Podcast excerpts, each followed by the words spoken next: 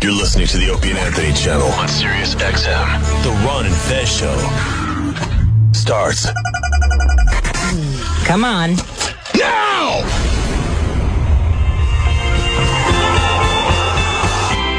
This is a call to arms to live and love and sleep together.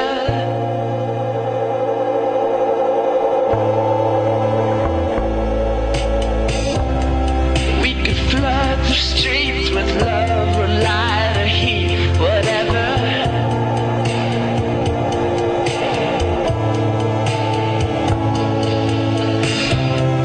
Lock the parents out, cut a rug, twist and shout, wave your hands, make it rain. The stars will rise again.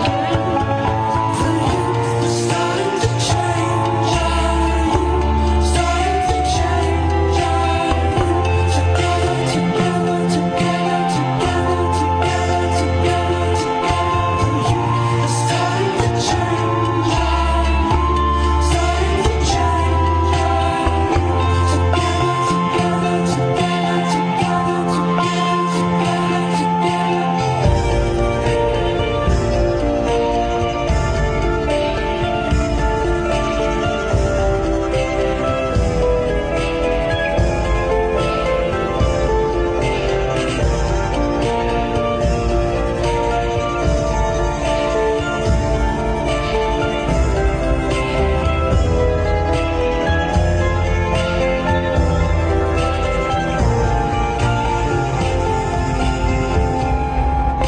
a couple of years, tides have turned from booze to cheers.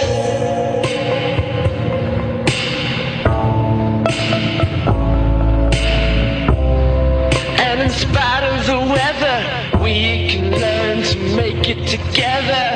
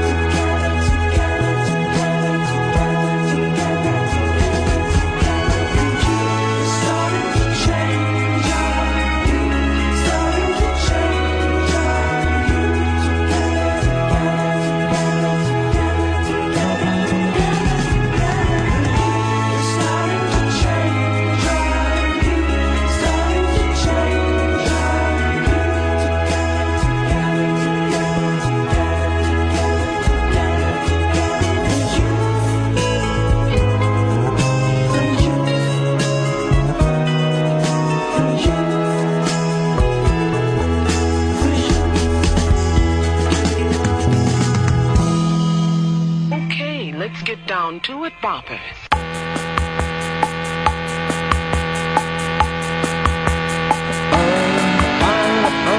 Oh, buddies, it's the Ron and Fez Show. 866 Ron 0 Fez. 866 Ron 0 Fez. It is Wednesday, September 25th. September just whipping by. Just whipping by. Already, there is one place in Macy's, one floor, completely decked out for Christmas. I believe it's the top floor. And I guess they're going to just start working their way down. So Christmas is coming. Make sure you find out what size shoes your dad wears if you're going to get him slippers again this year. I have to start shopping now for Christmas? Yeah, get on it, dude. Fuck that. Yeah, get me something nice. I still got Thanksgiving shopping. Yeah. I haven't even fucking made that out yet. Yeah, well, that's easy. That's fucking turnips and a turkey. You should finish that up on your way home today. Where do you go for Thanksgiving? In-laws? My girlfriend's family, yes. This year I want you to bring them all into New York, see the Thanksgiving parade, and then I'll head back to Queens and you put on a spectacular event. Oh, God, yeah. I could definitely cook up a great turkey at my place. Mm-hmm. The oven hasn't been cleaned in a long time. Yeah, well, that's the stuff that you have to do before. It's never been cleaned.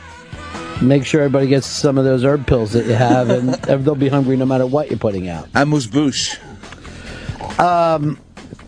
All right, we will, a lot going on here today, so we're going to try to jump right into it.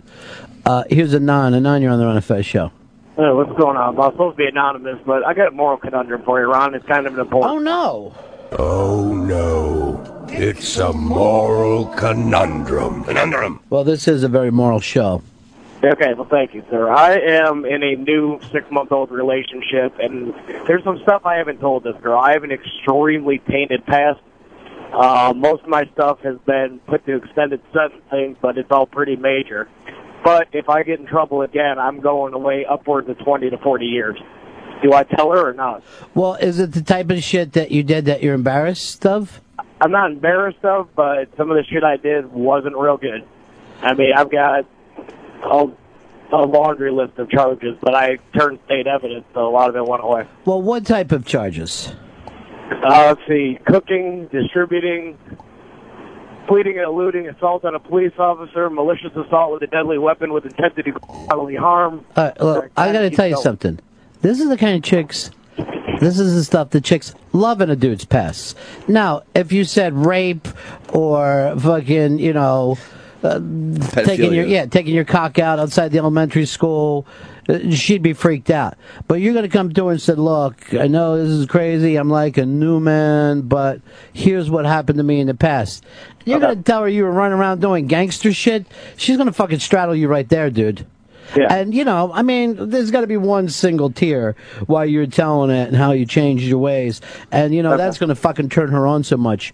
But, yeah, you got to, you know, do it, get it out of the way, because that's the good stuff. You got the good stuff in your past.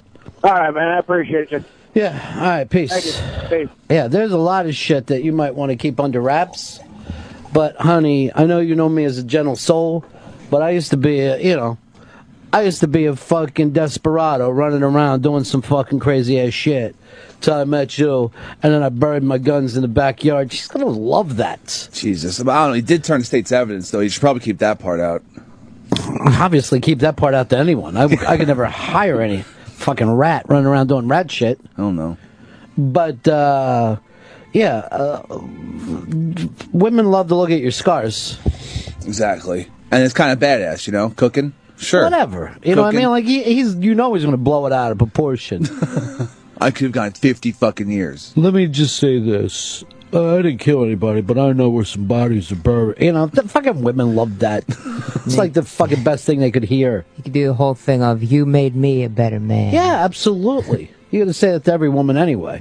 Well, I think it's only polite if the SWAT team could come busting through the windows any minute that she's alerted to that could happen. But they ain't going to because he's found a new life for himself. Yeah, I mean, if he's not on the run from fucking Johnny Law. All right? This is a trip to Cleveland. He's fucking done his shit. It's done. He's just on the run from the guys he screwed over there doing time. Oh, yeah. Those fucking guys show up. They're going to cut his hands off. Yeah, once they get out. Yeah, it's believe over. Me. It doesn't matter if they even find out that he's alive anywhere. They're going to kill both of them, and they got every right to.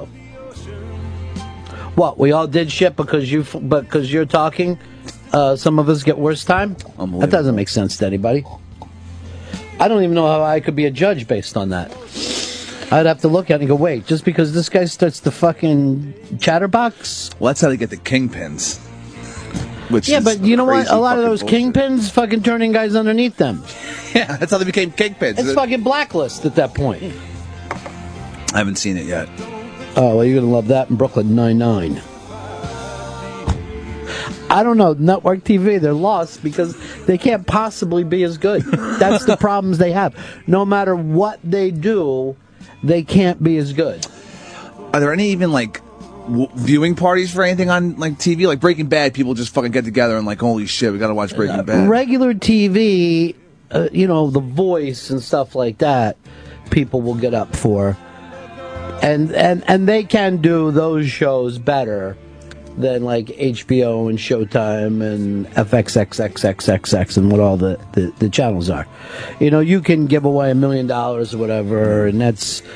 get people to sing, or I don't know what they do. They cook, but then if they're not fast enough, they have to take their steak knife home. I don't know. Yeah. They will have viewing parties for network TV shows, but ironically, like they'll do the Law and Order drinking game. Then you like it. I don't care what anyone says. If you do something ironically, you're into it a big, big way. You're just lying. The only show that I know that really does like... that's a comedy and does those big numbers is Big Bang Theory. And that's because it's a brilliant premise. They're smart, but socially, they're just nerds. Okay, I just wish they'd get together with that neighbor of theirs. They did. She's pretty hot. Did. Both of them? Yeah. At the same time. I think at least two have been with her. Jesus, girl. She loves that nerd cock. One's the main one, yeah. All right. Well, she, you know, it's close. You know, it's just close. Those guys are so smart across the hall. I'm drunk. I'm telling you, there's fucking women that have been with you because it was just easy. You know what I mean? Like, he's already around. He's fucking here. You know, we don't have to get dressed up and fucking go out and then come home and bang. We can just bang here on the couch. Down dirty. Yeah. That's why delivery guys do so good. You know, they show up. They're there. It's consistent, actually. Yeah, they're there. We're on a schedule. All right. But here's the thing I don't know if women get. I suppose they bang their fucking delivery guy. They don't like it. He's still delivering stuff, and it's still in his head. Probably get fucking blowjob today. It's the fucking best part ever. Then you're fucking stuck with it. Greg in New Hampshire, you're on the Ron and Fez Show.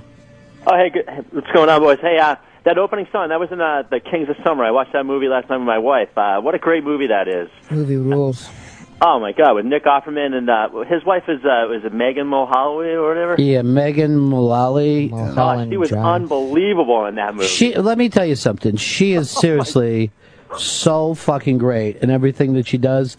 And I had no idea because I never saw her first TV show because I thought it was like Big Bang Theory. Maybe it was. It was like we're gay and we have a drunk neighbor or whatever.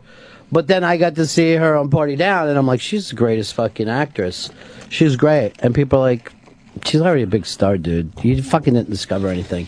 Yeah, I actually told her husband that story, and he laughed in my face. She's really funny in that movie. Like, she plays, like, the overprotective mom, like, way suburban. Mm-hmm. And, like, the crazy thing for her is, like, getting, like, regular ciabatta bread instead of, like, whole wheat. She's just an amazingly funny person. She's just great. John in New York, you're on the Ron and Fez Show. Morning, gentlemen. Yeah. Roddy be $1 million. Apparently there's a viewing party every week for How I Met Your Mother at the bar that the show is based on. Do they use the name of that bar in the show? No, the bar I think is McCabe's, but they call it something else in the show. I've never actually watched the show. Because that Cheers bar in Boston is still getting people to go in there every single day, what, 30-some years after it got done? It was just like a little, hey, the Cheers thing. You go down there, there's nothing like Cheers, but that sucks. They love it. They make money, wouldn't you? Yeah, but still, they should do a little renovation. Come on, fucking give something to people. Yeah, I think it's a regular bar, and they're happy with it. And they get, you know, they don't want the people to come in and stay. You know, they want them to come in. If you want to take a picture in here, you got to either buy a slider or a fucking frosty mug, and it's good business for everybody. $12 beers. It's worth it. Shelby, what's going on in your brain today? Well, there's a new thing that scientists think they're... Penicillin? What? Penicillin? They got that now? Yeah. I gotta get out of here. But they have a new gene that they think they found that is like the memory erasing gene, and that they may be able to erase bad memories. Yeah, I've invented that too. It's called alcohol. You sit, you drink, and it's all gone. You just white out that past till you're just some guy sitting at a bar. But would you, like, if you had a really traumatic event, would you want to, like, forget that, or does that kind of make you who you are? Well, that is the fucking call there, is did you learn anything from that traumatic event, right? I just think, you know, you're the sum of your memories and what you decide to do with those memories.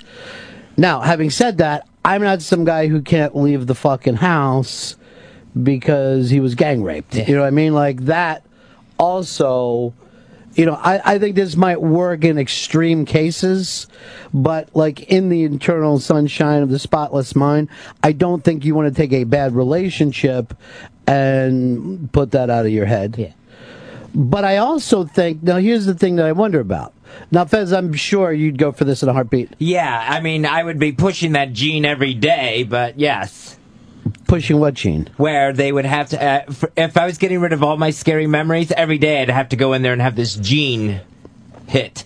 But would you still be afraid if you didn't have those memories? That's the fucking question. Like, are you not reacting to what's happening now? Like, you're afraid of the elevator here, right? Right, yeah. Are you only afraid of that elevator because of some thing that happened to you when you were a kid? So suddenly now you wouldn't be... That's the fucking part of it that's scary. Do you want your personality to change and you don't know why? You know what I mean? Do you just want to be a dude who gets on the elevator like everybody else? Hey, but... You're not. Wouldn't that kind of make you not Fez if you didn't overcome the thing that you need to overcome? It would make, if I didn't have the phobias, it would make me a completely different Fez, but I think worth it. Yeah, I would want to be that dude that just gets on the elevator with no worries. But how do you know then you wouldn't, and you don't know exactly why you're afraid of the elevator, right? No, I mean, I couldn't tell them the memory that started that. See, that's the thing. How many memories do you need to get rid of to just get on the elevator? That's the weird thing about it. I mean, one I would really struggle with is a lot of times when I think of my father, the only memories that I can conjure up, and I try to turn them off, are him dying in the hospital and being there with his body and calling family members to tell them that he was gone. All right, let me... try to get this straight here. You don't remember him as a kid, you don't remember him as an adult. I do, but those death memories are right in front of my face. Everything else is so far behind.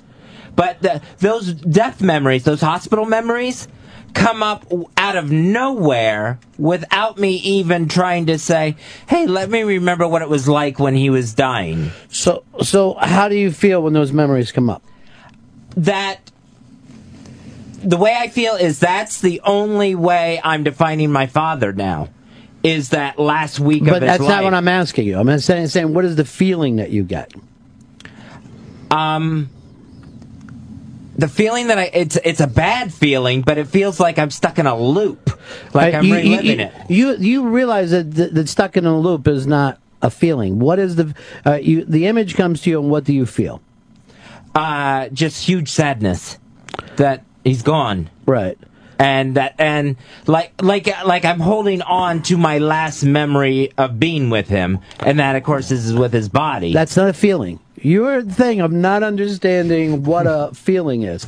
That a lot of times when we try to talk intellectually, you go into feelings. And now here's the one time on the show where we're saying, tell your feelings, and you're talking loop and this and this. All I got so far is sadness that you feel, which, you know, does make sense to me. But would you really want to get rid of, with this gene, the last memory of your father? I don't think... No. I don't think that's what the human experience is about. You know what I mean? It can't be. Just wiping your fucking... Because here's what I think. Maybe that feeling of sadness is now going to come up when he thinks of his dad taking him to fucking Disney World. And he won't know why. You know what I mean? They're like, I have a feeling that, you know, I was thinking about my dad taking me to Disney World, and I don't know why, because maybe there's a possibility that the whole emotional thing is a lot more complex with our thoughts. You know what I mean? Like, you could have any thought that you bring up doesn't mean that a certain feeling is supposed to go with it. You know? Mm-hmm. It's why I think, like, psychopaths have problems because they get thoughts that would repulse the rest of us, and they'll get either turned on or excited about it. So it's not the thought that you know, brings things on. So with that thing, I would be concerned. You get rid of this you almost drowned thing. I know, what are you doing? Maybe you're fucking going out in the riptides and not understanding it. You know what I mean? Like, aren't you supposed to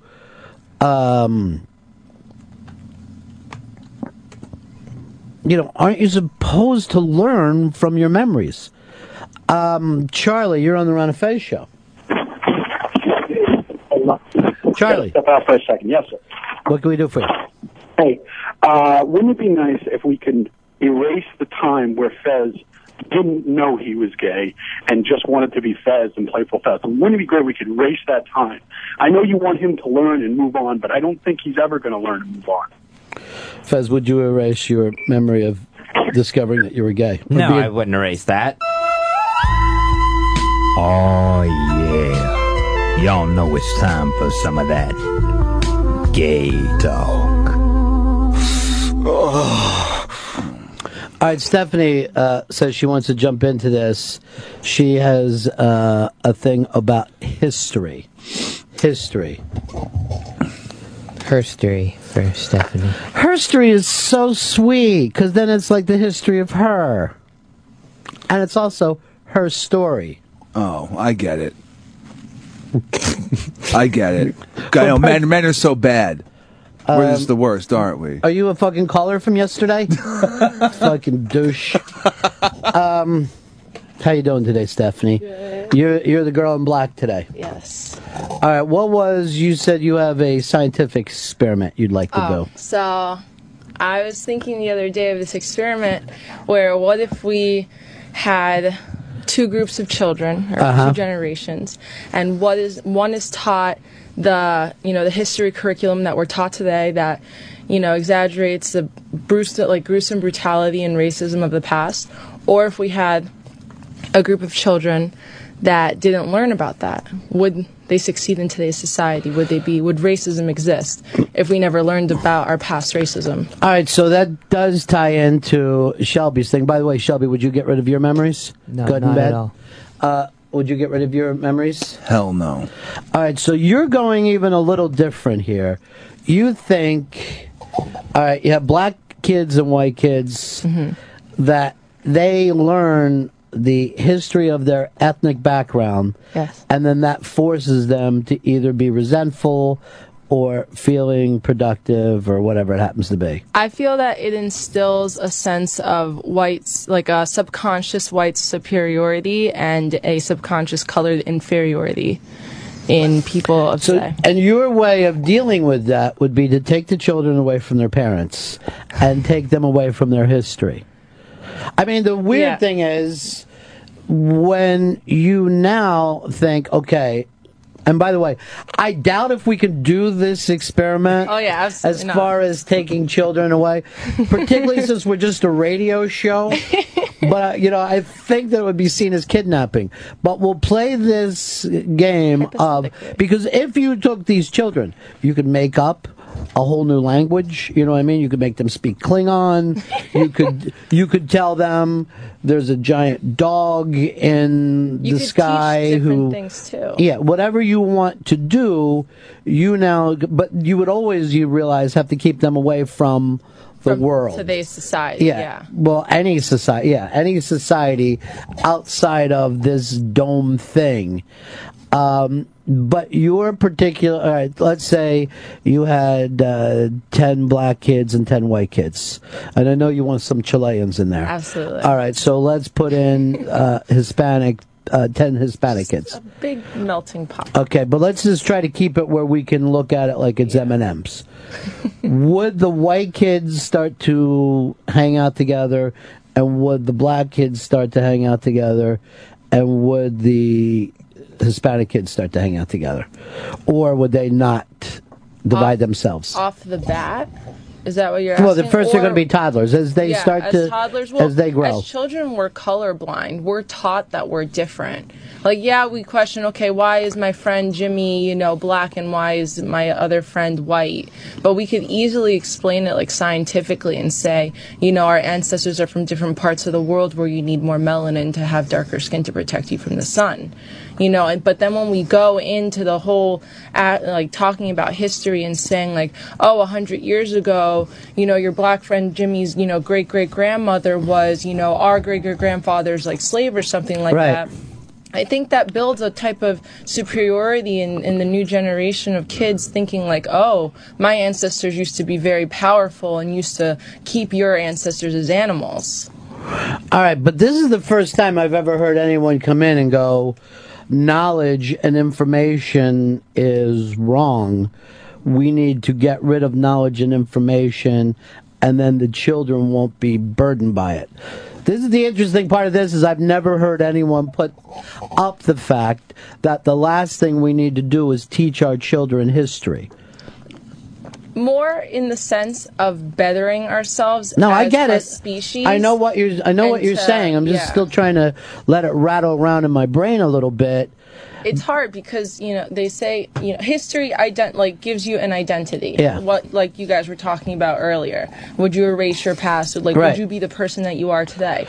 But what if this history cripples you too? No, I get it. I get it. It's a weird thought. You know, and it can make you think like, oh, because I'm brown, I'm not expected or assumed to succeed. But my white friend is assumed to succeed, and it would be a shock if he didn't succeed. It's a shock if I succeed, because my people are not expected to succeed.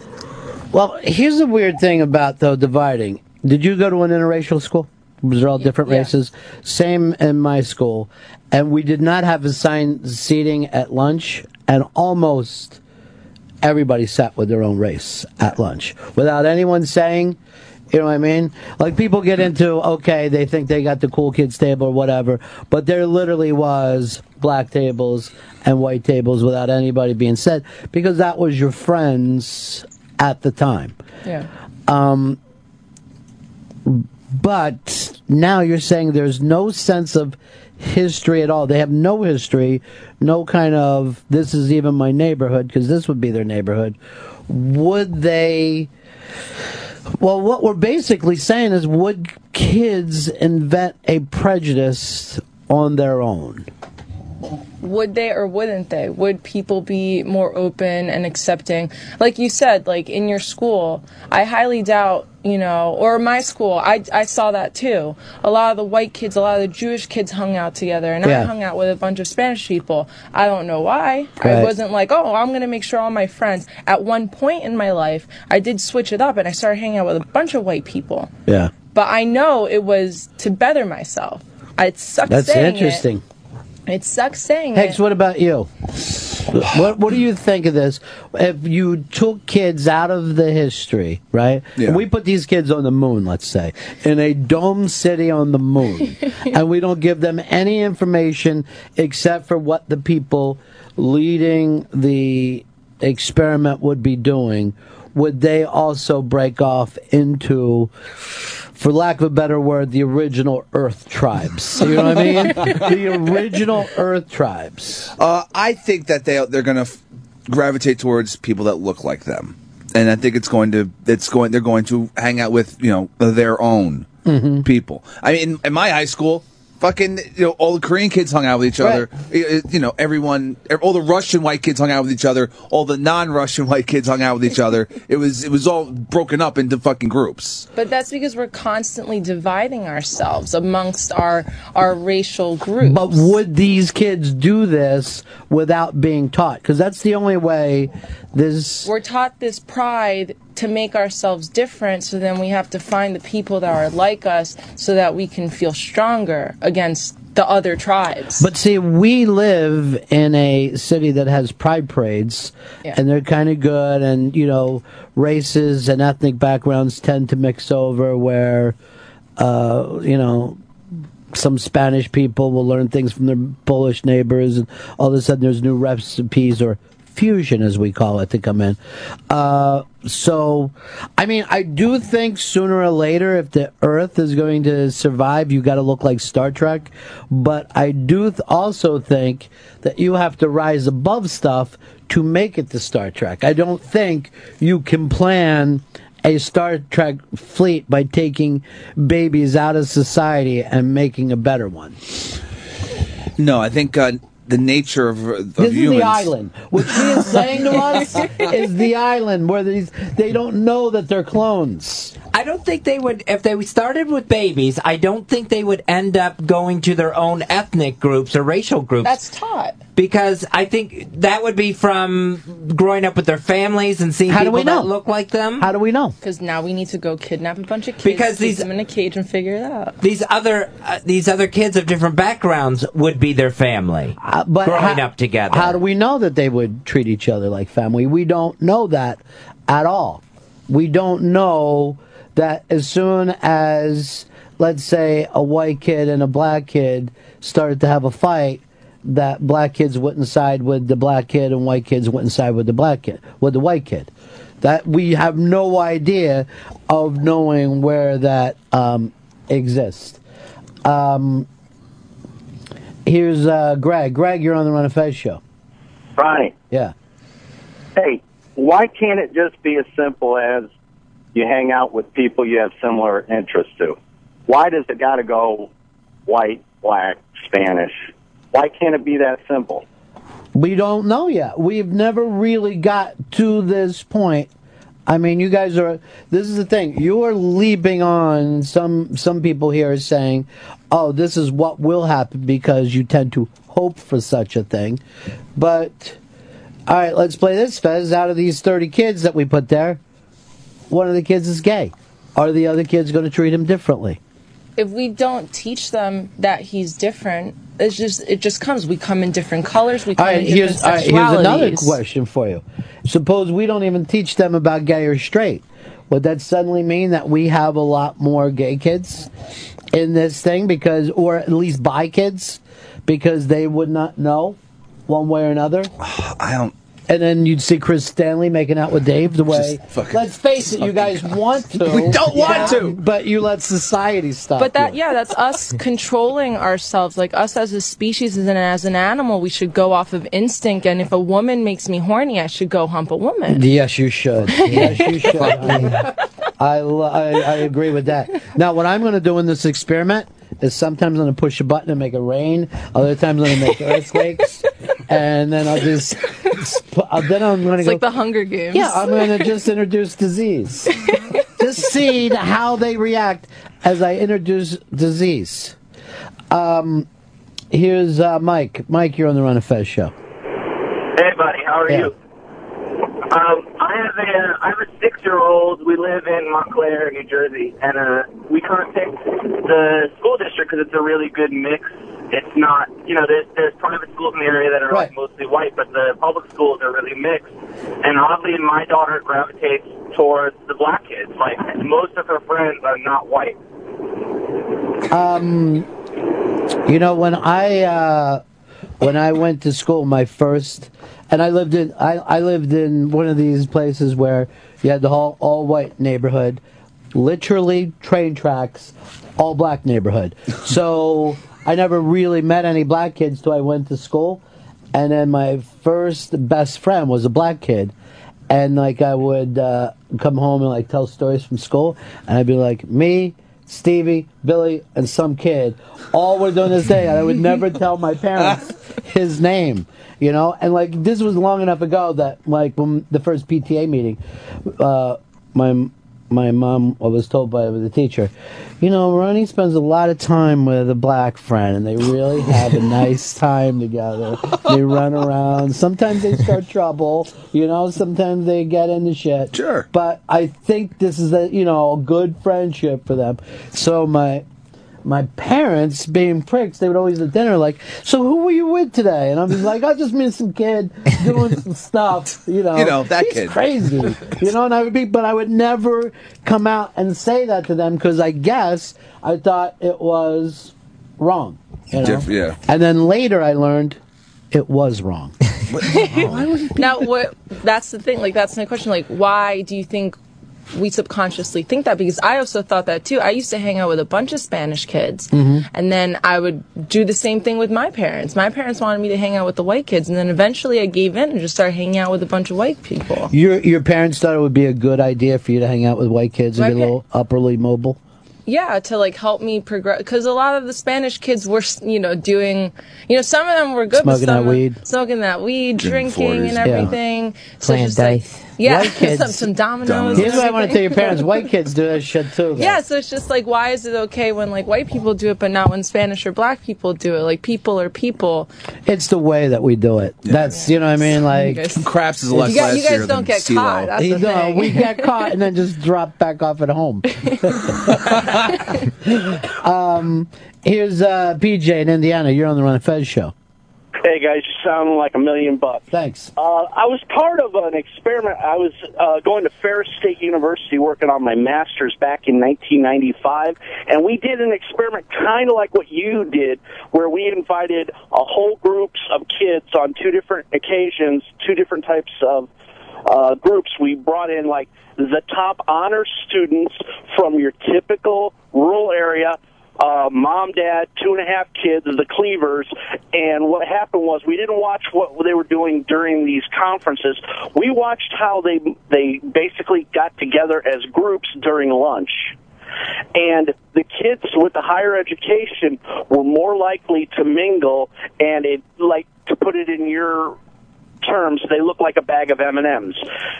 Then a week later, we brought in kids from your rural or your inner city areas like Detroit, Kalamazoo, Grand Rapids, Gary, South Bend. Right. And the biggest thing that surprised us was the biggest separating factor was language. The kids that spoke Spanish automatically migrated to the kids that spoke Spanish. No ifs, ands, or buts. It's like they heard it, and it automatically drew them to them. That's what our conclusion was that it was language more than skin color. So if we had a universal language for the planet, and I'd like to put up English, because it's so great, it's easy to learn. Nobody knows it. Yeah, most of us know it. But if we all locked into English, that would be very, very helpful. Yes, it would be very helpful. It was the language was the biggest separator, then skin color is the way it looked like. And to add a funny note to it, a gang fight broke out in the second little thing of the inner city kids. When we let them go for lunch, two kids, rival gangs, different cities, decided to go at us. So they brought their own shit from home. See, ours is all going to be new, but even if... Let's suppose we get the races to mix.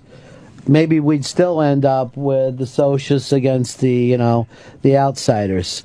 You know what I mean? Like, maybe there would still be some kind of an economic thing. I definitely think there are. If you don't have that. Socioeconomic discrimination. And, of course, religion and we brought it up, sexual.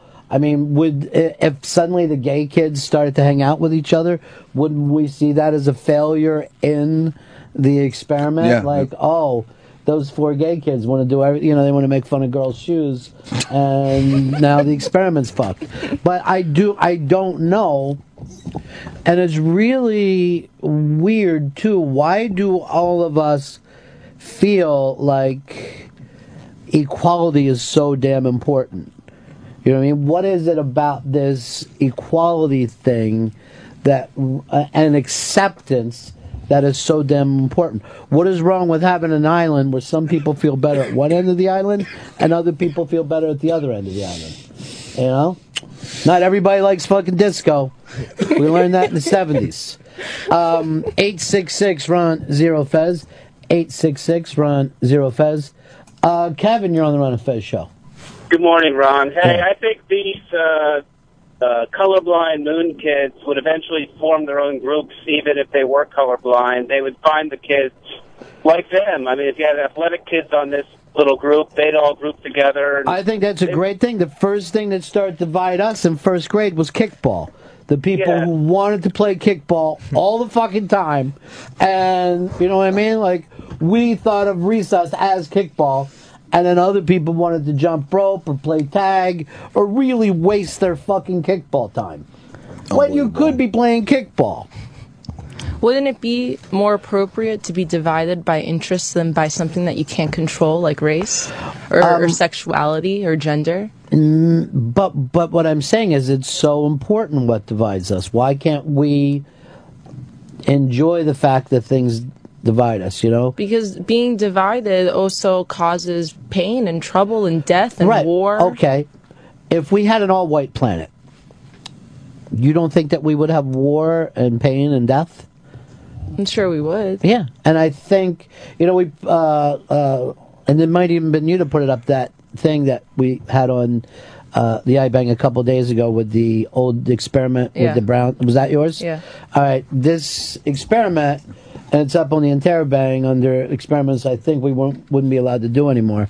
But this Midwestern school divided kids between brown eyes and blue eyes, just to show the fact that your thing was true, that the brown-eyed kids, when they couldn't get as long as lunch break or whatever, they felt bad about themselves. And then the blue-eyed kids felt better about themselves. One brown-eyed kid punched a kid for calling him a bad name, Brown Eyes. We had to watch that in school when I was a kid, and we were laughing our asses off. A, because, you know, we were black and white kids, so it all looked ridiculous to us to even try to teach it.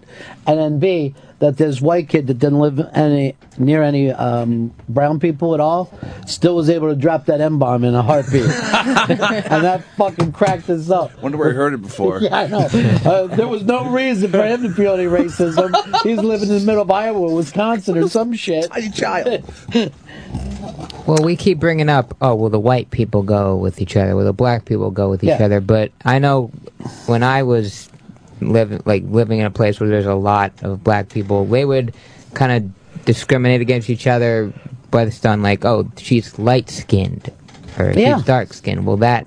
Spike Lee did that amazing School Days movie where it had to do with skin color and then educational thing, and it's kind of a comedy/musical, but it's also fascinating if you've never seen that world before. And I was not, like, I was somewhat understanding of it, but never like in that movie where, Sam Jackson was like a street guy, and he just hated all the college guys. You know, he just thought they all thought that they were better than people. I think that's what people get pissed off at. It's not so much you think you're different than me, than you're better than me. And white people, when you're a kid, I think divide themselves musically, you know what I mean? That whether you're a mod or a rocker was back in England in the 60s, and those dudes would fucking fight, you know what I mean? Over Elvis or the Kinks. What are you doing right now? Oh, they fucking went to war with each other. Here is Alina, you're on the Ron and Fez Show. By the way, this is up under teaching history because Stephanie, our intern, wants to get rid of history for children because it's so destructive. Just teach them racism. Alina, you're on the Ron and Fez Show. Hey, Ron. Hey, Fez. First of all, I'm really excited to talk to you guys. I'm a nurse, and in nursing school, part of our studies were in pediatrics. And one of the things we had to do was listen to all these studies, and one of them was that when you put babies with different colored shirts, they would try to be near the same colored shirt, just as a protection thing. So, and even in races and stuff, they wanted to be with the same race. Well, so that was one of the things that people thought was so terrible, but they do this in Catholic schools where they make the kids dress the same, or private schools where the kids dress the same, so that you can take fashion off the table, and it really helps. But this was like with 6-month-olds, and they were like trying to choose other kids with the same shirt, you know. Or even if there was like they will also show that kids will help gang up at that age because it feels good to be in a gang than it does out there on your own. You know? Yeah, that's exactly what they thought the motivation was. It was just the instinctual protection of the pack thing. But here's maybe the weirdest part of that, is there's some part of us that thinks that people are really good, but we haven't gotten there yet. Maybe we're not so good. We're not, though. I have that talk with my fiance all the time. We're like, humans aren't as, you know, progressive as we think we are. Well, we it's know kind of... that because a majority of us sit in our houses with a gun pointed at the door in case somebody comes in the middle of the night. We don't like people that much. We don't.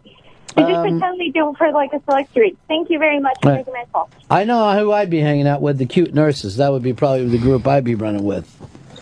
When I went back to the kickball thing, Fez, I remember the first thing that was a divider in boys was sissy. And this was before anybody knew what gay was, but you called somebody a sissy if they'd rather be with the girls doing girl shit. Oh, yeah. And because of that, right off the bat, if you did want to play with the boys but you weren't that good at kickball, you got called a sissy. You know what I mean? Or you threw like a sissy, or you played like a sissy.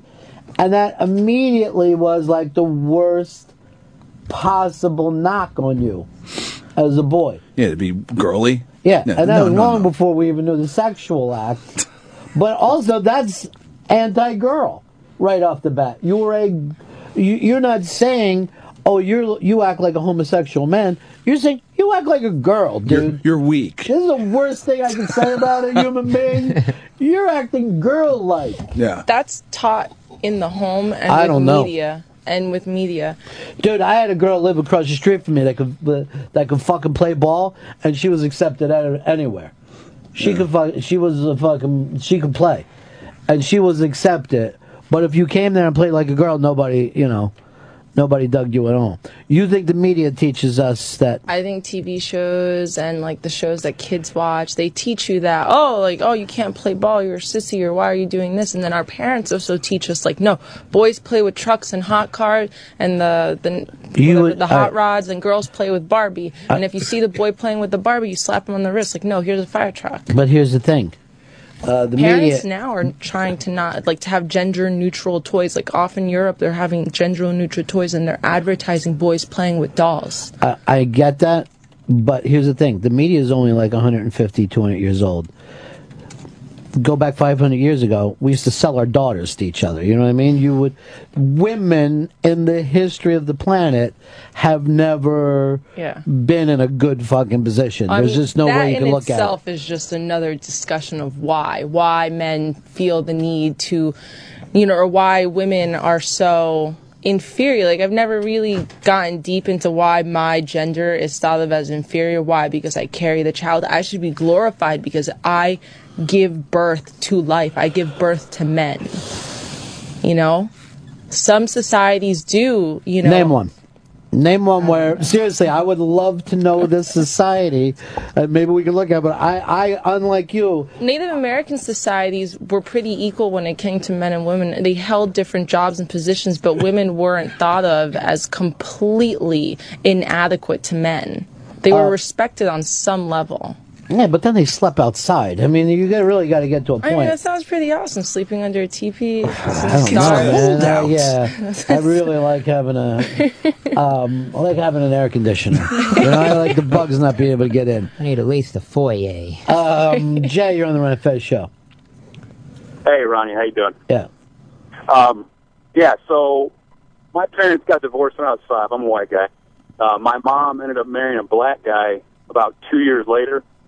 And my dad and his side of the family wanted to keep me and my older brother from meeting our mom's new husband because he was black. Mm-hmm. And then the first time we met him, even though I was the younger, by 2 years I was the younger child, I was just like, hey, what's up, man? And my brother screamed and ran out of the house. We were raised in the same exact environment. Our parents weren't racist. There was never the N-word thrown around. So I think it's up to how the individual is wired personally in their own brain. That's just it. That's all I got. I do think that also plays into it a lot more. The fact that no matter how peaceful or good we made any environment, Fez is going to worry more than the rest of us. You know what I mean? Now, would that fuck it up? You know what I mean? Would the fact that one guy was acting like this, I'm nervous, I don't want to, you know what I mean? Would that fuck up our experiment? And again, some of that is just maybe wiring. Maybe, you know, he can't get over it. I mean, he hasn't tried yet, but maybe he, even if he did try, he couldn't get over it. Maybe this is not the place for this utopian thing that you're dreaming of. I know in regards to the whole Barbie thing, I got completely fucked when I was in preschool with that, because we had a close family friend who had a daughter the same age as me, and we'd do like a carpool thing, and I'd be at like a preschool, but one day she left her Barbies in the car, and so the next day my mom said, oh, just take these with you, so then when they pick you up, you can just give them to her. So they were in my cubby at preschool, and then like halfway through the day, I saw like a crowd gathering. Those like, were your fucking Barbies. What the hell's going on over there? And then I went over and like, oh, he plays with Barbies, and I don't think I've ever recovered from that. I never got my day in court. Maybe that's the thing that when the Fez pill is introduced, we can take you out of. We know what we're getting you for Christmas.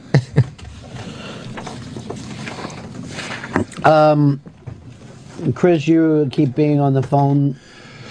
Yeah, I've been going back and forth with booking. They want to know if we'd like a holy man to come on the show. Priest? No, it's His Holiness the Gyalwang Drukpa. He is the leader of the second largest sect of Buddhism. He's in town for the United Nations. You know, I couldn't even get into work because of the United Nations. Yeah. So what would we be doing with him? Yeah, we're going to play lifeboat. What famous holy people would you vote off? No, His Holiness is in town for the United Nations, and he's going to be speaking with Susan Sarandon. That's weird. Yeah, at the this would be. I would rather have Susan Sarandon come by. Yeah, he'll be speaking with her at the Rubin Museum. It's His Holiness the Gyalwang Drukpa. Well, I don't know. So. I thought the Dalai Lama ran Buddhism. Well, this guy's part of the sect of Buddhism in India, and this is another sect of Buddhism. This is right behind the Dalai Lama. He's a Drukpa. What's a Drukpa? It's part of the dragon lineage.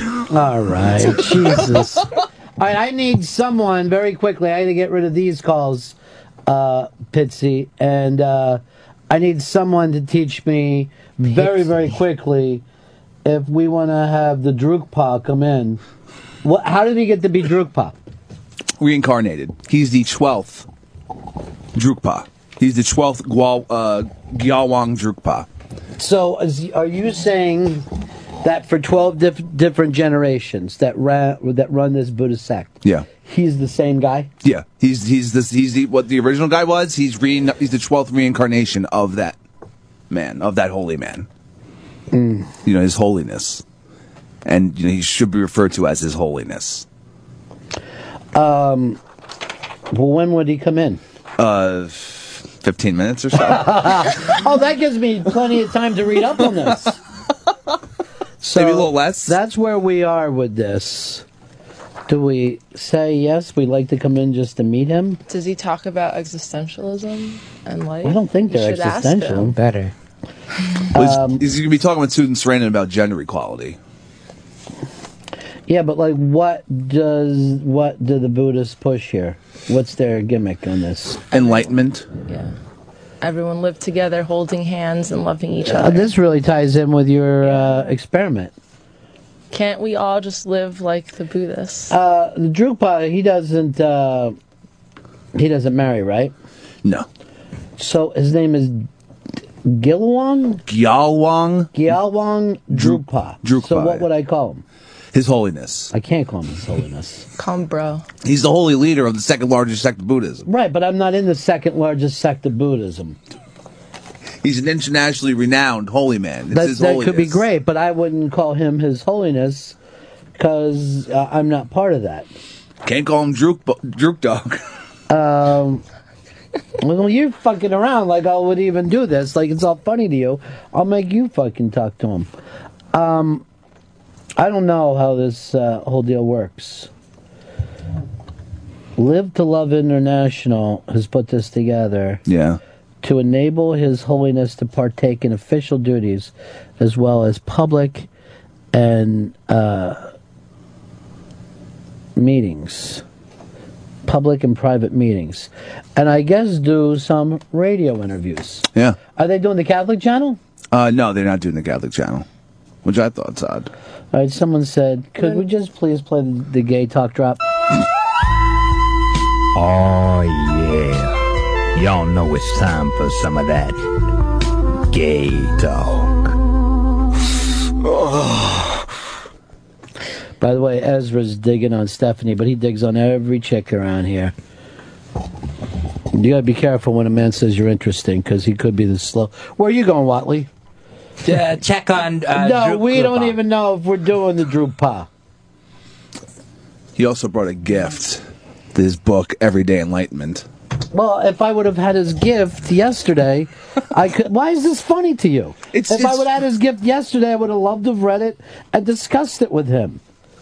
I like to know where a person is. Then I'm able to, you know, do something with it. It's a nice book. It looks like Eddie Trunks. Really? Eddie Trunk's party was fantastic last night. It was fun at the Hard Rock? Yeah, you should have been there. Well, everything wide open, food and drink. Oh, gee, that's probably... Big rock stars. Probably would have blacked out. Aunt Pauline's cookies and baked goods. Here's one. Breathe through your anger. I can use that. Yeah, you could use a Drupal on that. Enemies become teachers. Do not speak unless it improves on science. Fez might be a Buddhist. Fearlessness in troubled times. Think about death. Duh. It's a good idea to spend some time contemplating death when you are in a happy and relaxed state. Try when you've had a good day so that the thoughts will not frighten you.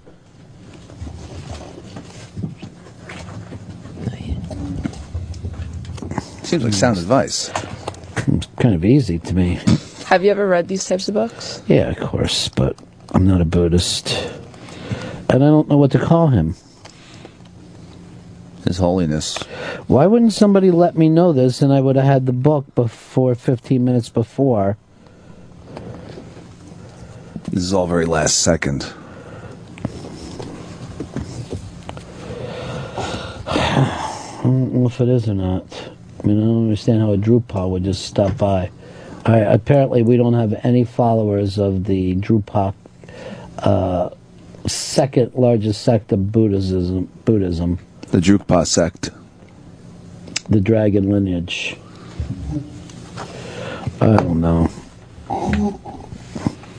What's your feelings on this one, Stephanie? Should we take him? I think it'd be an interesting conversation. Pick his brain. Well, if he's got anything for me to know, I have no idea. I mean, for all I know, this could be the Reverend Al Sharpton of Buddhism. No, you know? Sharpton isn't reincarnated. This guy is 12 times. Yeah, but that's what I'm saying. If somebody came in here and said that I'm reincarnated from the same guy 12 times, I would normally treat them like they were a crazy person. Would it be disrespectful to question his sanity? Yeah, I think it would be. I don't know if... Because those are the questions I would want to ask him. Like, why do you think you're reincarnated? Why am I not reincarnated? But do you imagine how ridiculous that would sound like if someone was talking to the Pope that way? I mean, I don't think I should become a prosecuting attorney to this guy. He's got his own way of being. Yeah. Who are we to judge that? Well, white people. I mean, you know, we get the call. If anyone's going to do it. But ain't white, it ain't right. I didn't never heard that, but that's so cute. You've never heard that? No, it's cute. Inaccurate. I'm getting that. Inaccurate. Dave, you're on the Ron and Fez Show. Ronnie B, yeah. $1 million bucks, buddy. Hey, you need to do your magic. Get this guy in here, this Drukpa, and if anybody can make somebody of this high, I guess you would say, ranking in a religion, You could get anybody could get them to question their own religion. It is Ron Bennington. See, I don't know if I want that to be my job. I mean, I think everyone should question their own religion, but I don't know if you're giving me the thumbs up like this is done, Hicks. I don't know why this is funny to you. He's ready to come in? Yeah. All right. And what am I supposed to call him? His Holiness. His Holiness is here. I'm not a Buddhist. I won't say Gyalwang Drukpa. Say it again. The Gyalwang Drukpa. I don't even get enough time for proper pronunciation. Gyalwang, and it's not even written out phonetically for me.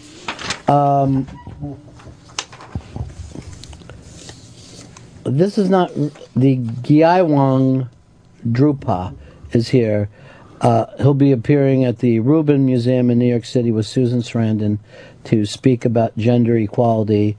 For more information, go to rmanyc.org. Let's bring in the Gyalwang Drukpa.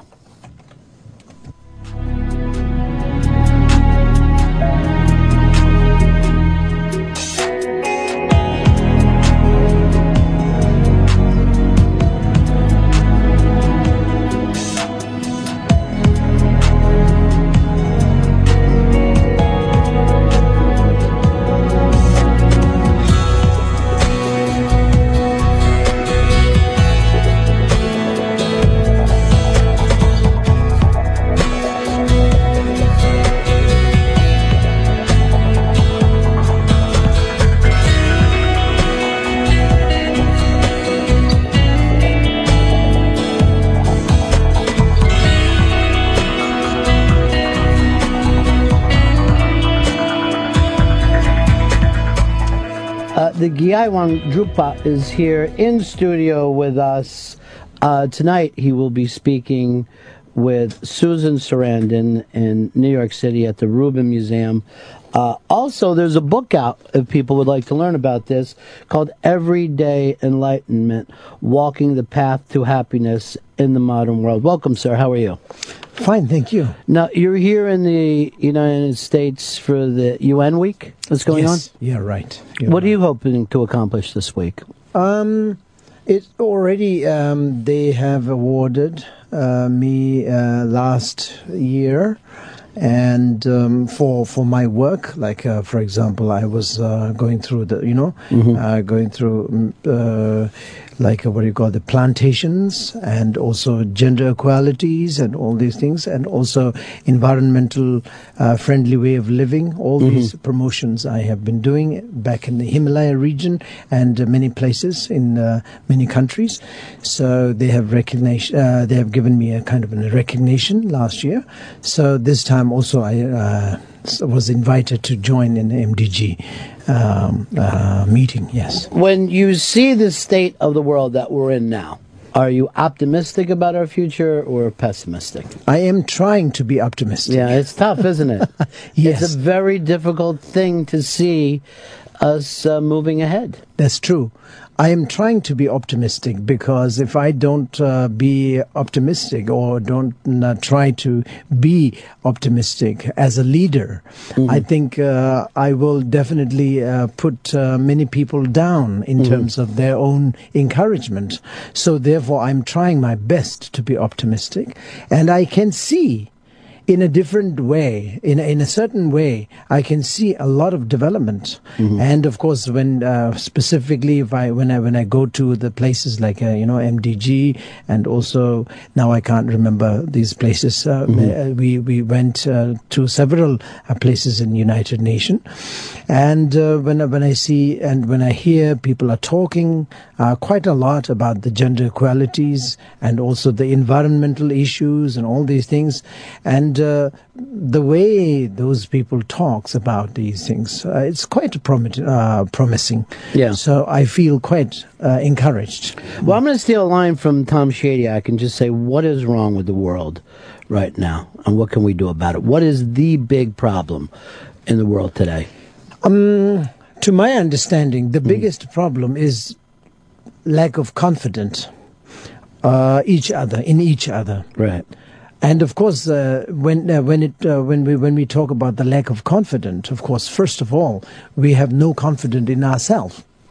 If we have a confidence, if we have a sense of confidence in sort of in real true ourselves, then of course we will be like we will be very relaxed in this in terms of going further in humanitarian works and all these helping peoples and beings and also nature, all these things. But we are not confident in ourselves, so we are very panicky because we have no confidence, we have no sort of a spiritual base or let's say no sort of like no base, mm-hmm. you know. So therefore we feel like very insecure.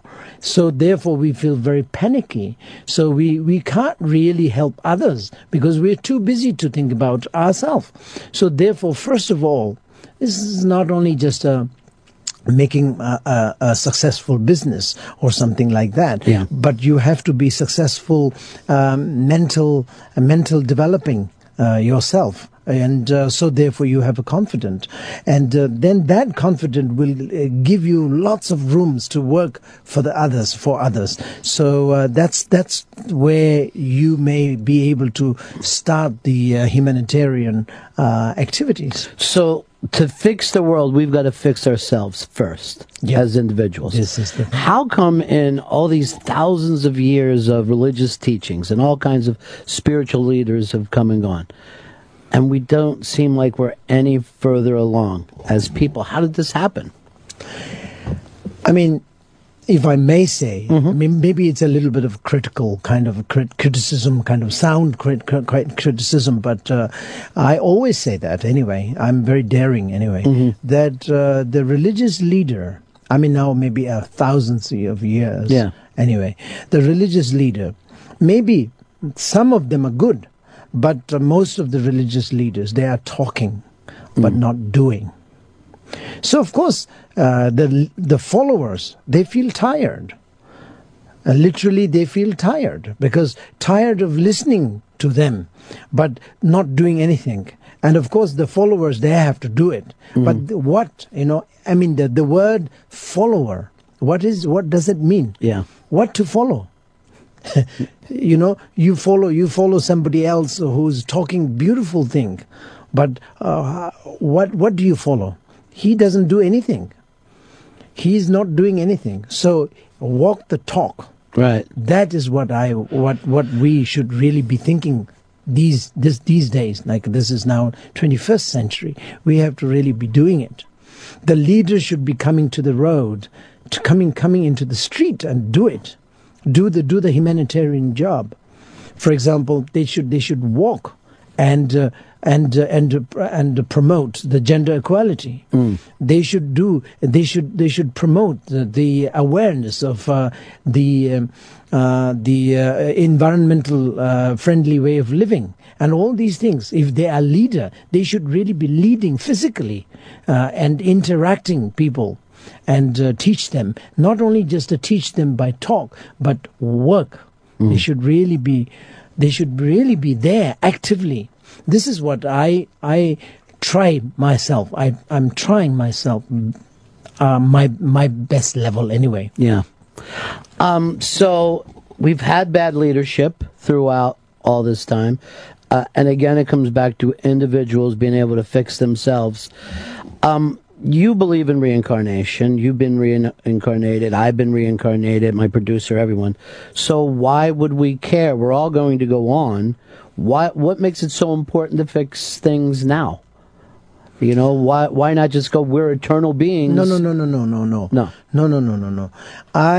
I don't believe in that. I mean, okay, I do believe in a reincarnation. Yeah. But I do believe in a more in a well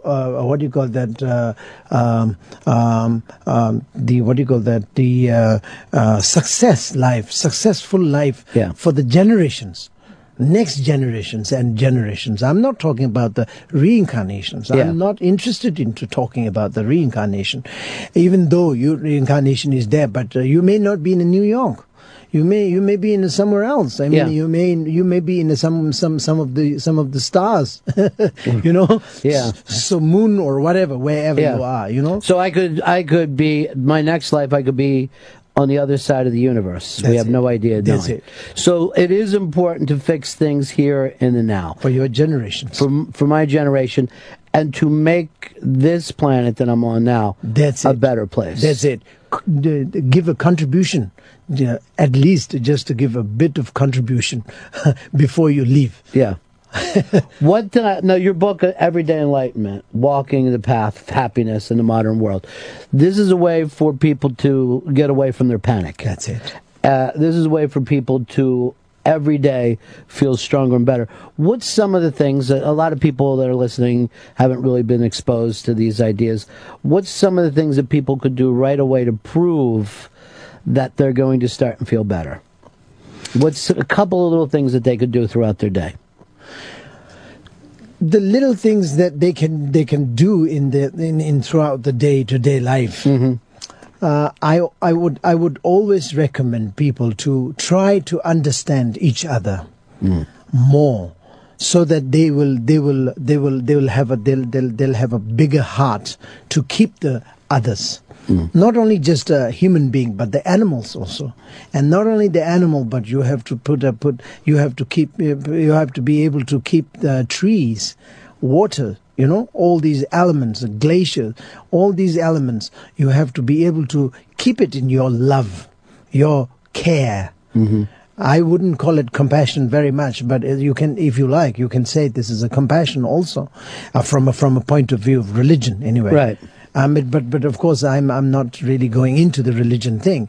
But you have to understand, so that you will have a sense of great sense of respect. Mm-hmm. So you look upon everything you see with love, no matter what. That's it. A person, a place, and you see that person as being connected to you? Do you see it as... Yes. Yeah. Connected. Of course, there are many connections that you can talk about. Mm-hmm. Let's say from the point of view of religion, from the point of view of philosophy, there are different heaps of different points. But of course, the point that I am directing to is we have a relation. We have a related. How do you say? We are related to the nature. Mm-hmm. We are related to the human being, animals, dogs, donkey, horses, and right. snake, all these, we are related. Why? Because we live in a same, how do you say, desire realm. Right. We are desire.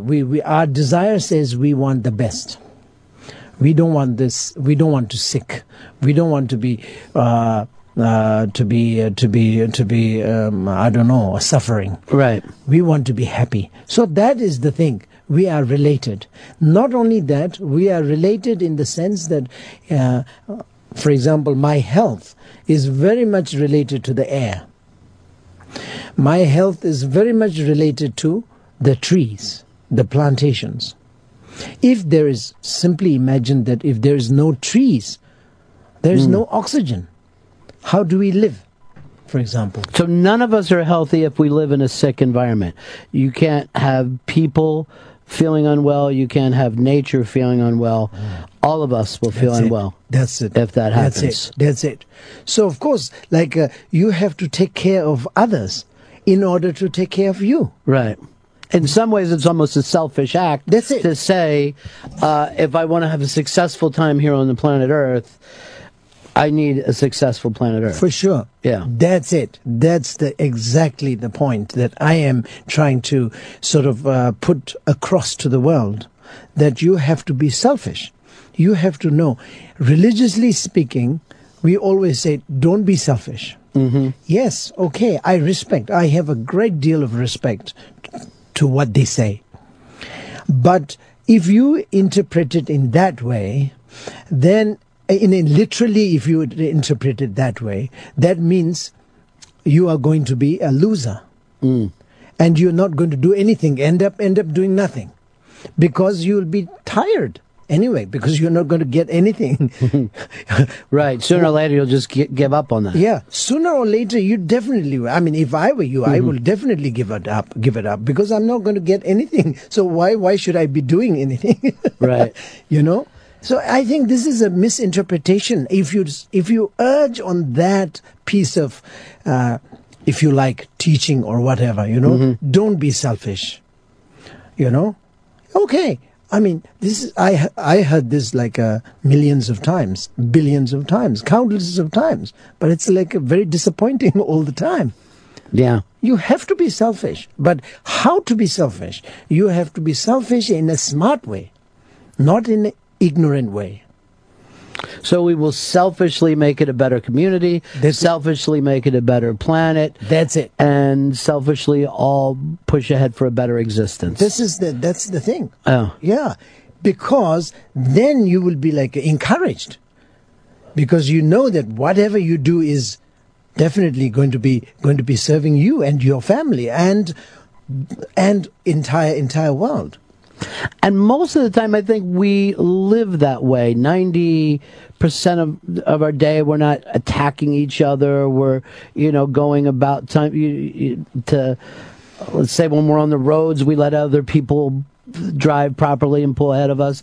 But only sometimes do I think that we get off where we're not seeing ourselves as all part of the same community.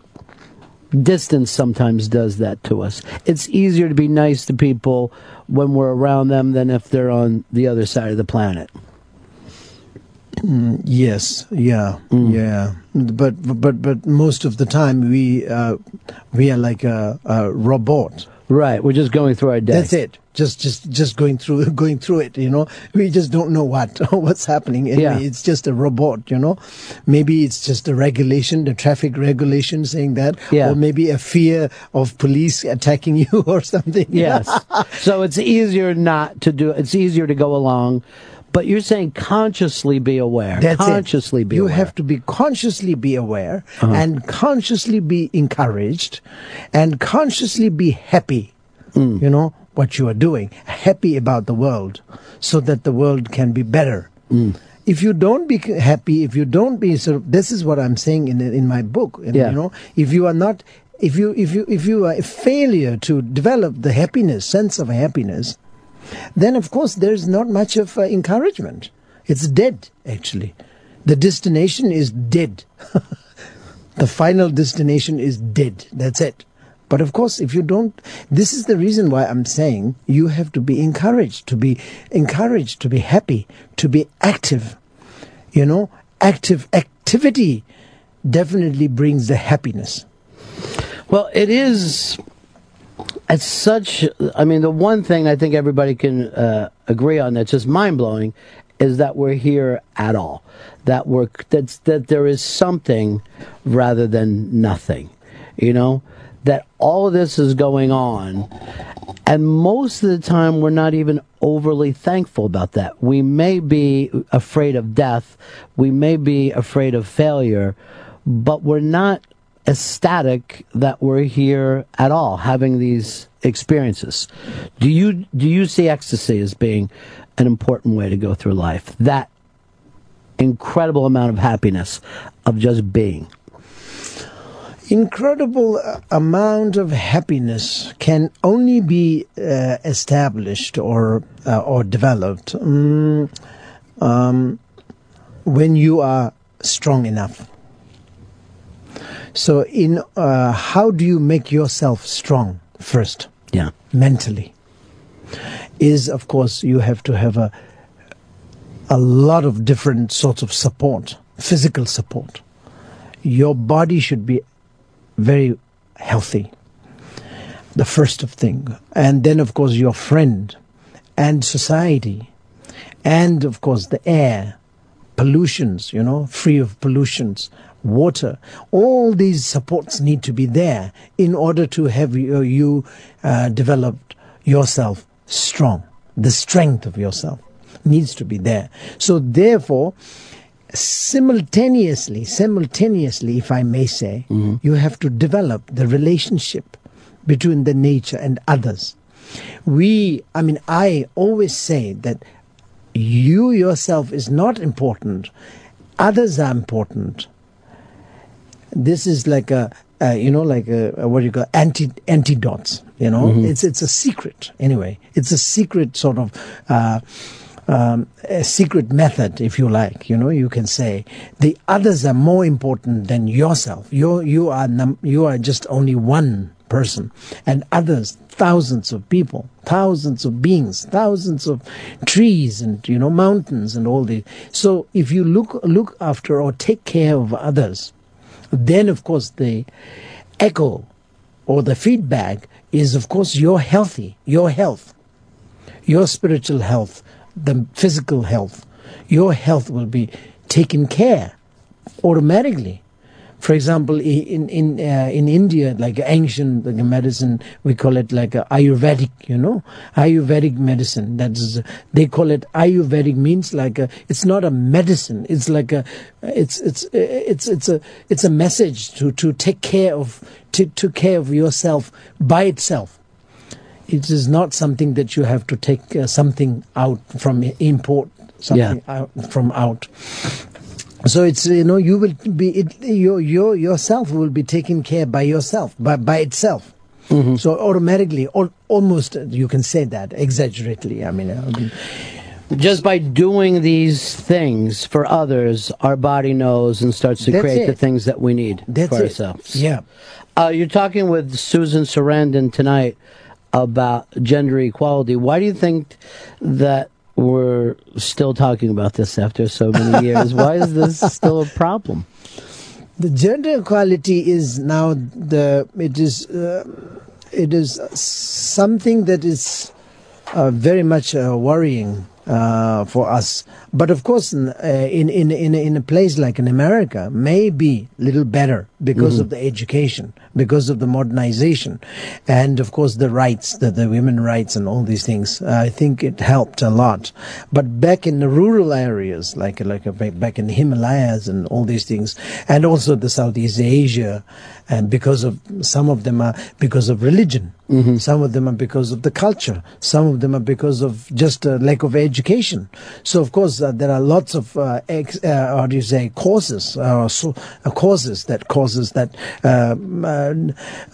problem, you know, the gender equality problem, you know, the not having gender equality. So therefore I am trying my best to promote the awareness of the importance of gender equality. So why I'm doing this is that, you know, without having gender equality well set up, the energy will never be balanced in this world in general. And that is the reason why the climate changes. You know, it indirectly, it secretly, it causes a lot of problems in climates. It secretly, it causes a lot of problems in the human being, health-wise.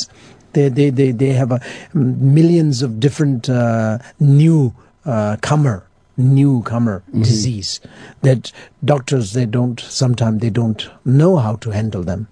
So all these disease and all these things are coming from actually being imbalanced, the energy. So these two energy, the feminine's energy and the masculine energy, is really the energy, the biggest energy of the world. It comes in the sun and moon. You know, astrologically speaking, it comes in the sun and moon. And all these two are, when these two are not balanced, entire world goes upside down. Maybe you don't know that much. I mean, you don't really be aware of that much, but that actually what is happening. So our thoughts, our feelings affect everything in the world. That's it. Us being out of balance personally affects the entire world in your feelings. So therefore, the gender equality is a first step that one may have to take. And work for that tirelessly. If you're in New York, it's tomorrow night in the Rubin Museum in New York City. Go to RMANY www.ncc.org. And the book is Everyday Enlightenment, Walking the Path to Happiness in the Modern World. Thank you so much for coming by. Thank you very much for having me here. And I'll see you next time, Thrill.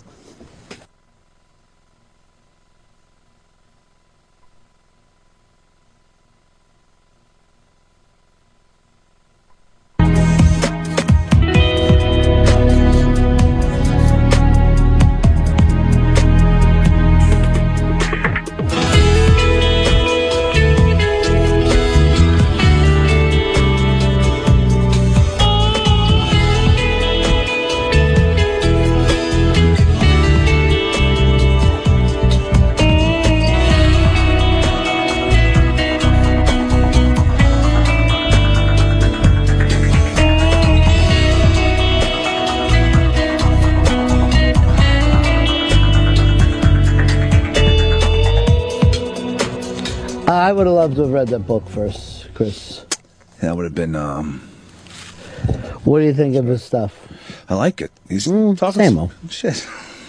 Same old. You know, be nice. Don't same stuff as Sunday school, be nice. Don't pollute your body. Don't pollute your body, don't pollute your neighborhood.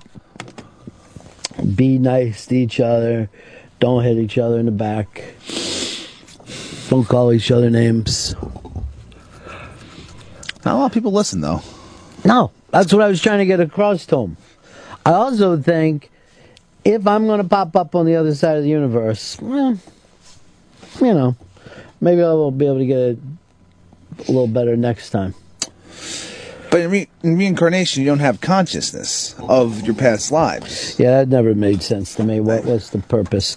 But, you know, that's because you want to believe. Well, you would have to believe that the greater good, the greater thing is the important thing. Just like in religion and Western religion, the soul was more important than anything else. But that doesn't give you a lot of comfort when you are dying. Your soul goes on. Doesn't necessarily mean you go on. Yeah. It's hard to see yourself as part of the one when every day you just wake up with yourself. That's the difficult part of that. Dealing with everyday life or whatever. Yeah, whatever. But you are interested in your thing. Yeah. You're not necessarily interested in the one. That feels like it's you versus the one. You feel almost like in competitive with the rest of the world. I don't know how. Every religion will try to tell you the greater good is better. You're not just a raindrop, you're the ocean. But you think to yourself, I feel a lot like a fucking raindrop right now. That's what I really feel like. Fucking like if Fez, his concerns are about him. You know what I mean? Yeah. And he's very good about saying, I mean, like, I think the lesson that Fez always teaches is like, well, shit, I don't want to be that worried. You know what I mean? Yeah. Like, I don't want to find that much negativity. But if you told Fez, don't worry, you're just the raindrop. You're going to fall into an ocean and be sucked up and just be part of the one. That would terrify him. Yeah. You know, that's no comfort to him. That'll just cause anxiety. Because he's interested in the raindrop. And I don't know if any of these religions will, no matter how much faith they have, will give you that comfort in going on into a thing. Now, and we are going to take a break, but when we get back, looks like the news is out that there's a shooting a situation in Long Island. I don't know whether they've locked down a mall, but it may not be... oh, Jesus. One more time. It may not be it might not be a mall shooter. It might just been near a mall. And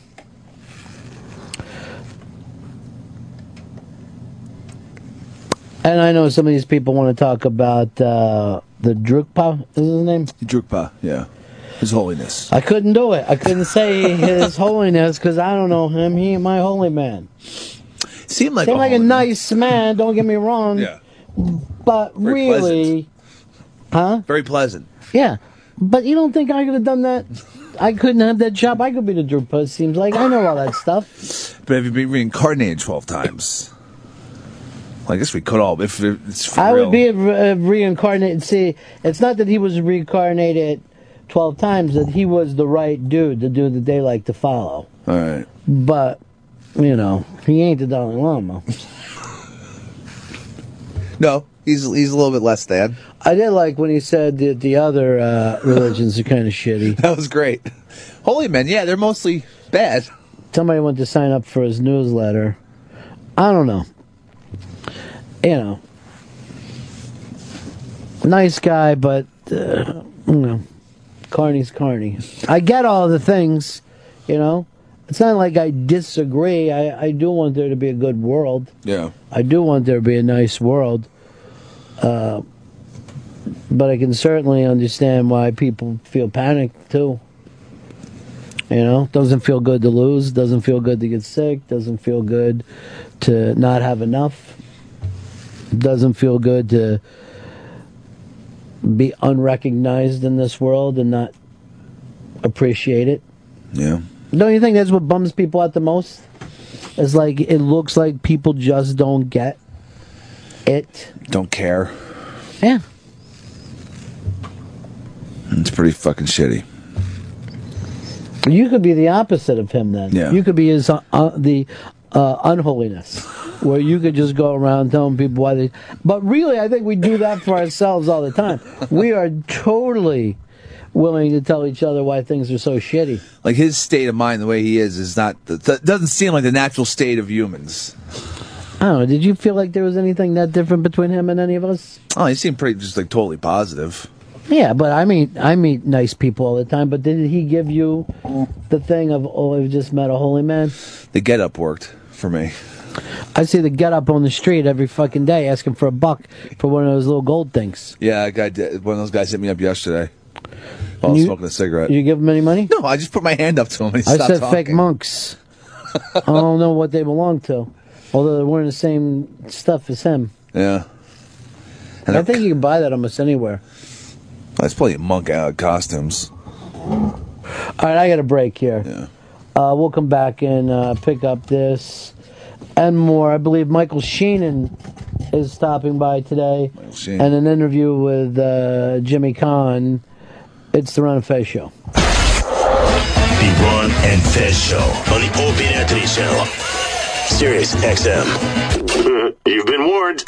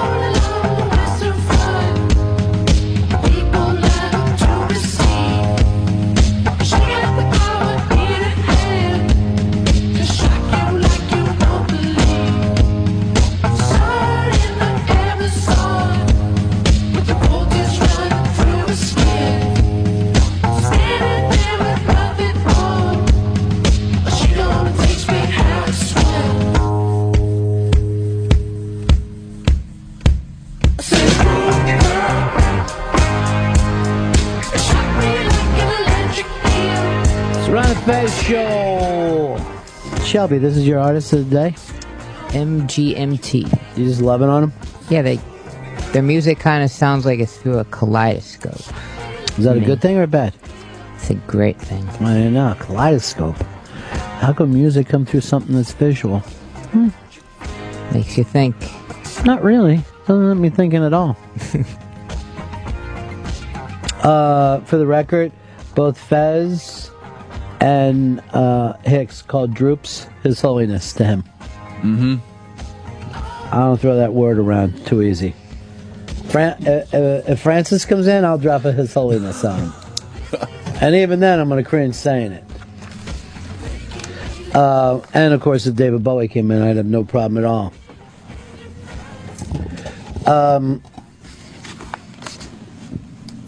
Doug, you're on the Ron and Fez Show. Ronnie B, yeah. Greatest interviewer ever. Totally cold. The guy, kind of cool. Definitely not the Dalai Lama, but can't believe you had the confidence to pull it off. Well, I have the confidence because nothing bad could happen. I guess I could go to Buddhist hell, but that's about it. Patrick, you're on the Ron and Fez Show. Hey, how's it going? Yeah, good.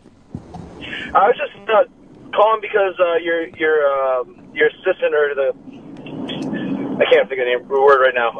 She was talking about how she wanted a can't we all just get along thing, but that's not possible because we can all leave each other alone, but we can't all get along because if everybody has to get along, that requires somebody forcing you to get along. Like, you know how there's guys that you just don't like? There's something about them you don't like, so you don't associate with them? Yeah. So, I mean, how are you supposed to get along with somebody that you just don't like? Well, you came up with a good point. Sometimes it's just leaving people alone. It is exactly. About the best thing that you could possibly do. Just letting them go off and do their thing.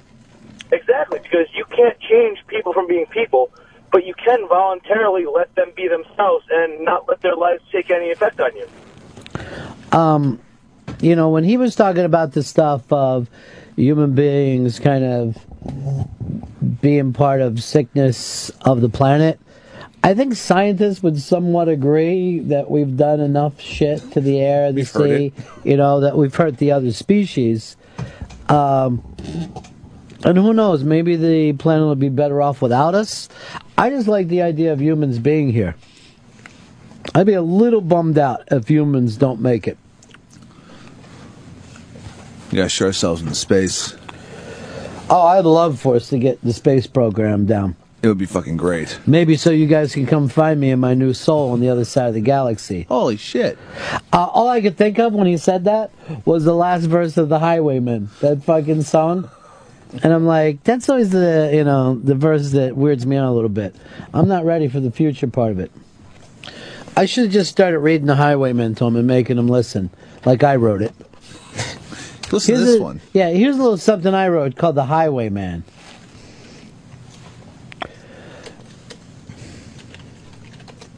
I don't know. Coming up, Michael Sheen is going to be here talking about Masters of Sex. He is such a fantastic actor. Frost Nixon to me is such a great film. The Queen, where he played Tony Blair, he was amazing in that. And they just announced that he's doing a movie again. Do we have that, Chris?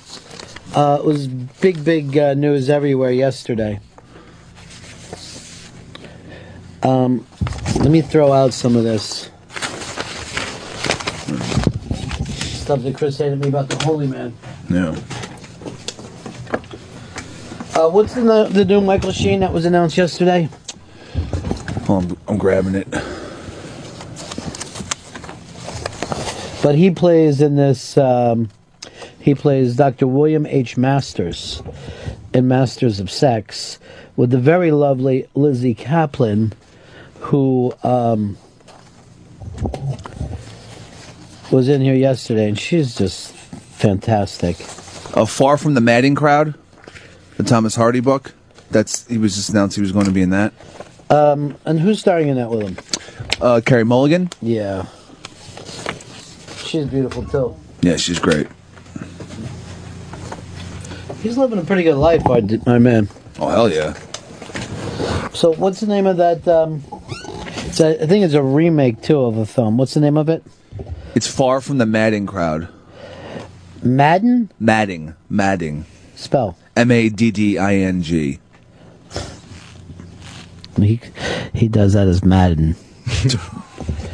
Well, Madden 25, he's in Madden 25. Undersized, but he's got a heart. Really didn't bother you calling that guy your holiness? I threw it out there to him. How come? I figured I'd give it up to the guy. I mean, he's fucking reincarnated for whatever, 800 years. Head of a sect of Buddhism. I called him Johnny Bones, and I think he preferred it, to be honest with you. I just called him JB because I'm not comfortable calling somebody Johnny Bones. I was like, all right, hey, His Holiness. I should have just started singing Them Bones to him as he came through. I mean, look, if he was the Dalai Lama, I think that would have popped a little more for me. Oh, I find any of those Buddhist guys pretty interesting. I'll give you props. Yeah, I like the Buddhist guys. I think a lot of people that grew up around Christians think Buddhists is somehow better, like they're somehow pure. I feel that way. I feel like you just, yeah, I know a lot of people who are like, you know, the Buddhists have a better way of being. I'm like, I don't see a lot of happiness over in them Buddhist countries. And plus, my friend's father was a Buddhist, and he was like real into it. He had the fucking big, he had a whole room of his house just as his Buddhist meditation chamber. Yeah, I've been to a million people's houses that, you know, oh, this is my temple over here. Yeah. Is it? But he also smoked Newport 100s and drank Colt 45. He was an old, weird dude. I've seen priests smoking, man.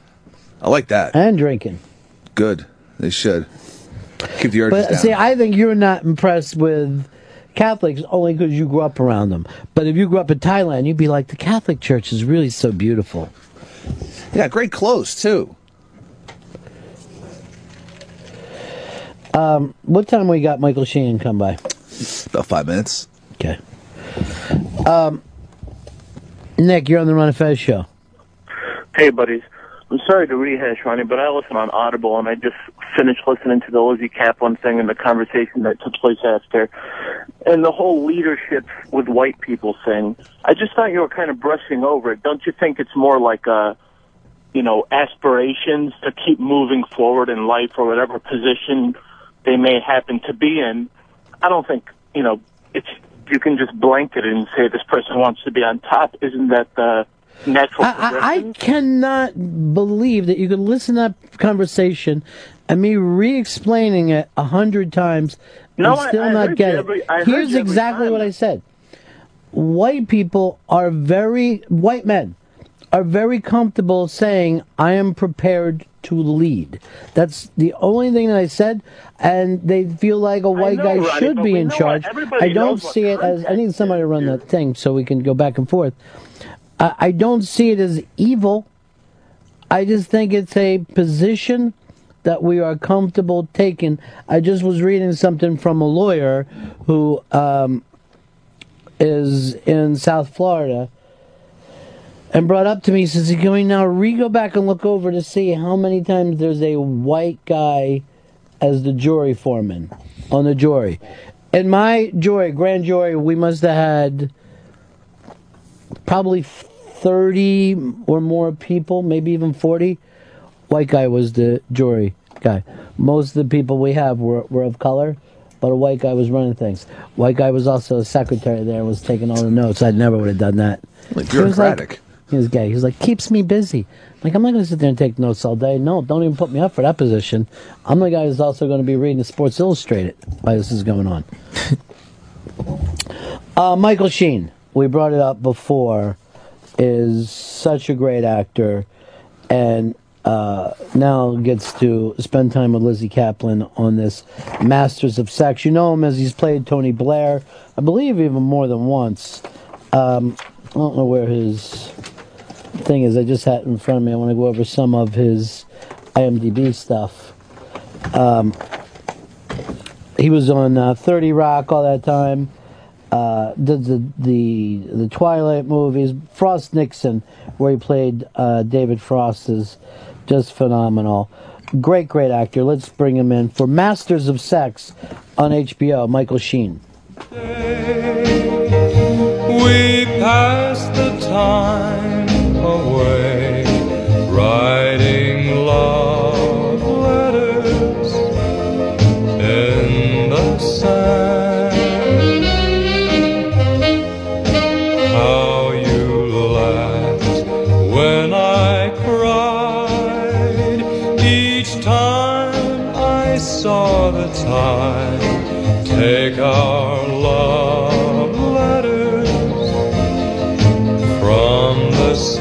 Showtime is back with another really cool show. This one is Masters of Sex, which I had the opportunity to see the first episodes, and they're just terrific. And Michael Sheen is here now. How are you, sir? I'm very well, thank you. This is a different place, I think, that an actor gets to go because you get to play across time a little bit. You go back about, what, 50 years on this one? Yeah, we start in 56. Mm-hmm. Although I've done quite a few period films, right? So I've been able to sort of jump around in time quite a bit, and I've done some sci-fi, so I've jumped ahead in time as well. But this is the first time I've been able to do something that's so specifically set at this period of time. Yeah. Well, and you've also played living people who actually existed. Yeah. Does that give you a little more responsibility to the role? Do you worry about that? Yeah, it does. I mean, if you're playing someone, you know, and they're either they or their family, you know, still alive, obviously, then, you know, obviously there's that responsibility. But also you have a responsibility to the truth, of course, and the facts of what happened. You don't want to misrepresent anything. Although at the same time, it's not documentary, so you have to have some sort of artistic leeway. Yeah, exactly. Yeah. But in the case of Masters of Sex, one aspect is different in that people aren't overly familiar with the actual person. You know, they may have heard of him, they may know about the work, but it's not like I have to do some sort of mimicry of the person in the same way as maybe with someone like David Frost in Frost Nixon or Blair in The Queen and that kind of stuff. You know, people's familiarity with the actual person you have to deal with. In this, I don't have to deal with that so much. But there's also an interesting thing because I've seen so many of David Frost's work over the years. And in no time in Frost Nixon, I just gave it up. You know what I mean? If the story works, I don't think you're worried about every little nuance and tick. I've always said that that's something that you want to get out of the way really quick, you know, early on. It's all about just making an audience comfortable with going on the journey with you. And if they're too aware of how much you are like the person or how much you're not like the person, then equally it gets in the way of them going on the journey. You want them to be drawn to the inner journey, not the outer thing. So that's something that you have to pay attention to, because if you don't, that could be just as off-putting for an audience as if you're, you know, every scene they're like, wow, he really is like him, isn't he? Yeah. You don't want them thinking about that. You just get it out of the way. Masters and Johnson, like you said, most of us know that name. It's been around our whole lives. There's a couple of fascinating things right off the bat. Number one, that we stayed so naive about sexuality for so long into science. And number two, what a kind of flawed guide this was. Like, you want to look at him at first like, oh, he had this fantastic idea and he was opening up to the world.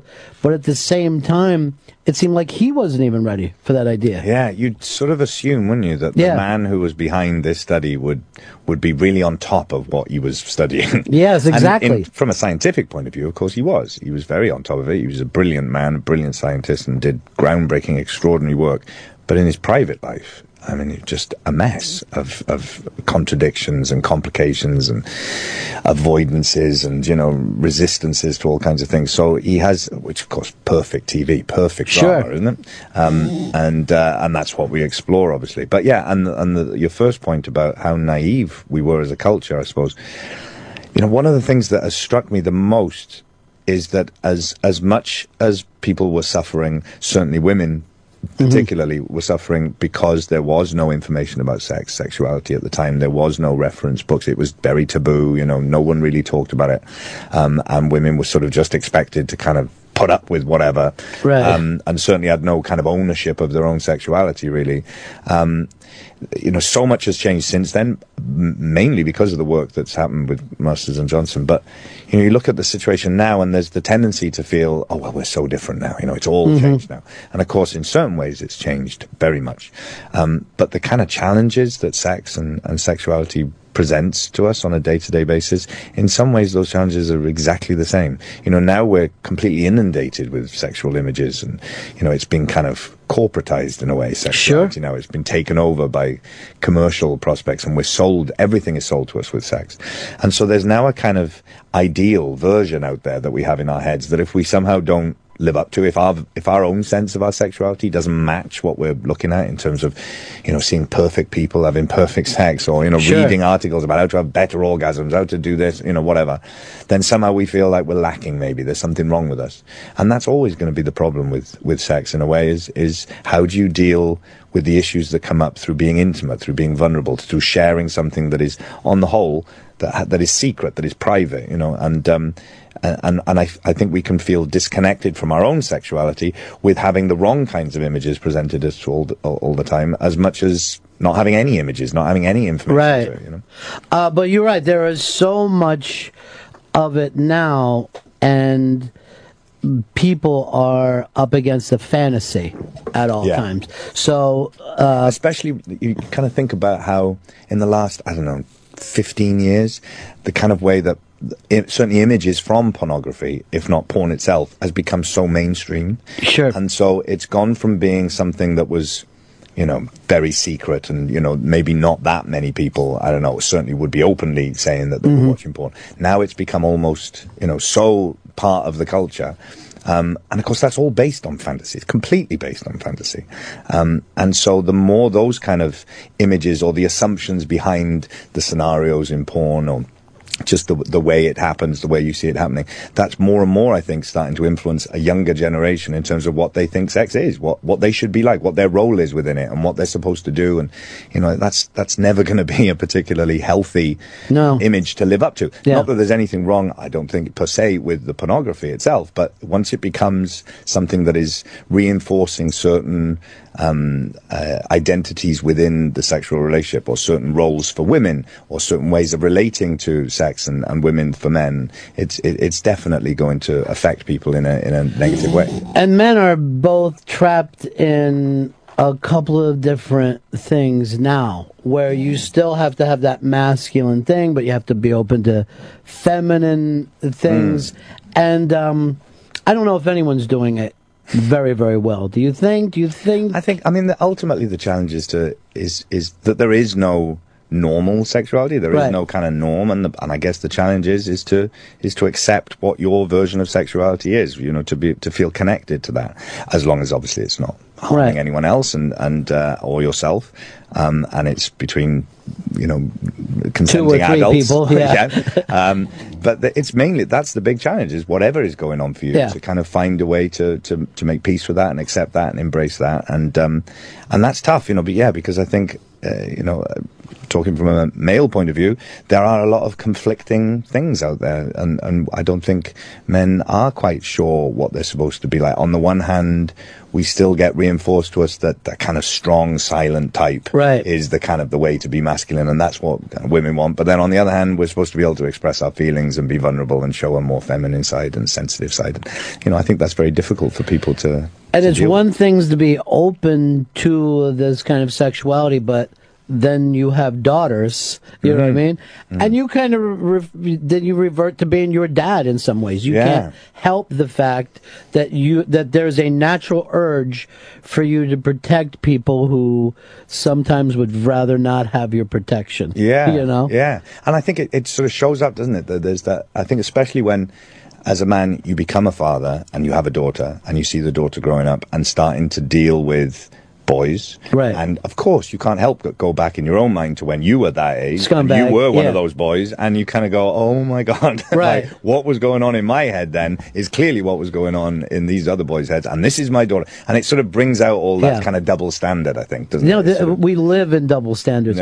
Well, there's also a thing where girls are hitting puberty at an early age, and now they've pushed the boys' adolescence, I just read this today, goes to 25. Wow. So we're now acting like boys will not become men until they're 25. But physically, girls become women at 13. Yeah. So now you have this long period of time where your daughter is going to be dating an asshole or a moron or... Well, yeah, and again, it's, the idea that the images that that girls are being inundated with, as well as the boys, are all about more and more kind of girls being sexualized at a younger age, and those images and what they're expected to look like and what they're expected to be like, and if you've got an everly increasing immature male population dealing with a more physically mature and over-sexualized female population, that's a recipe for disaster. No, it is absolutely.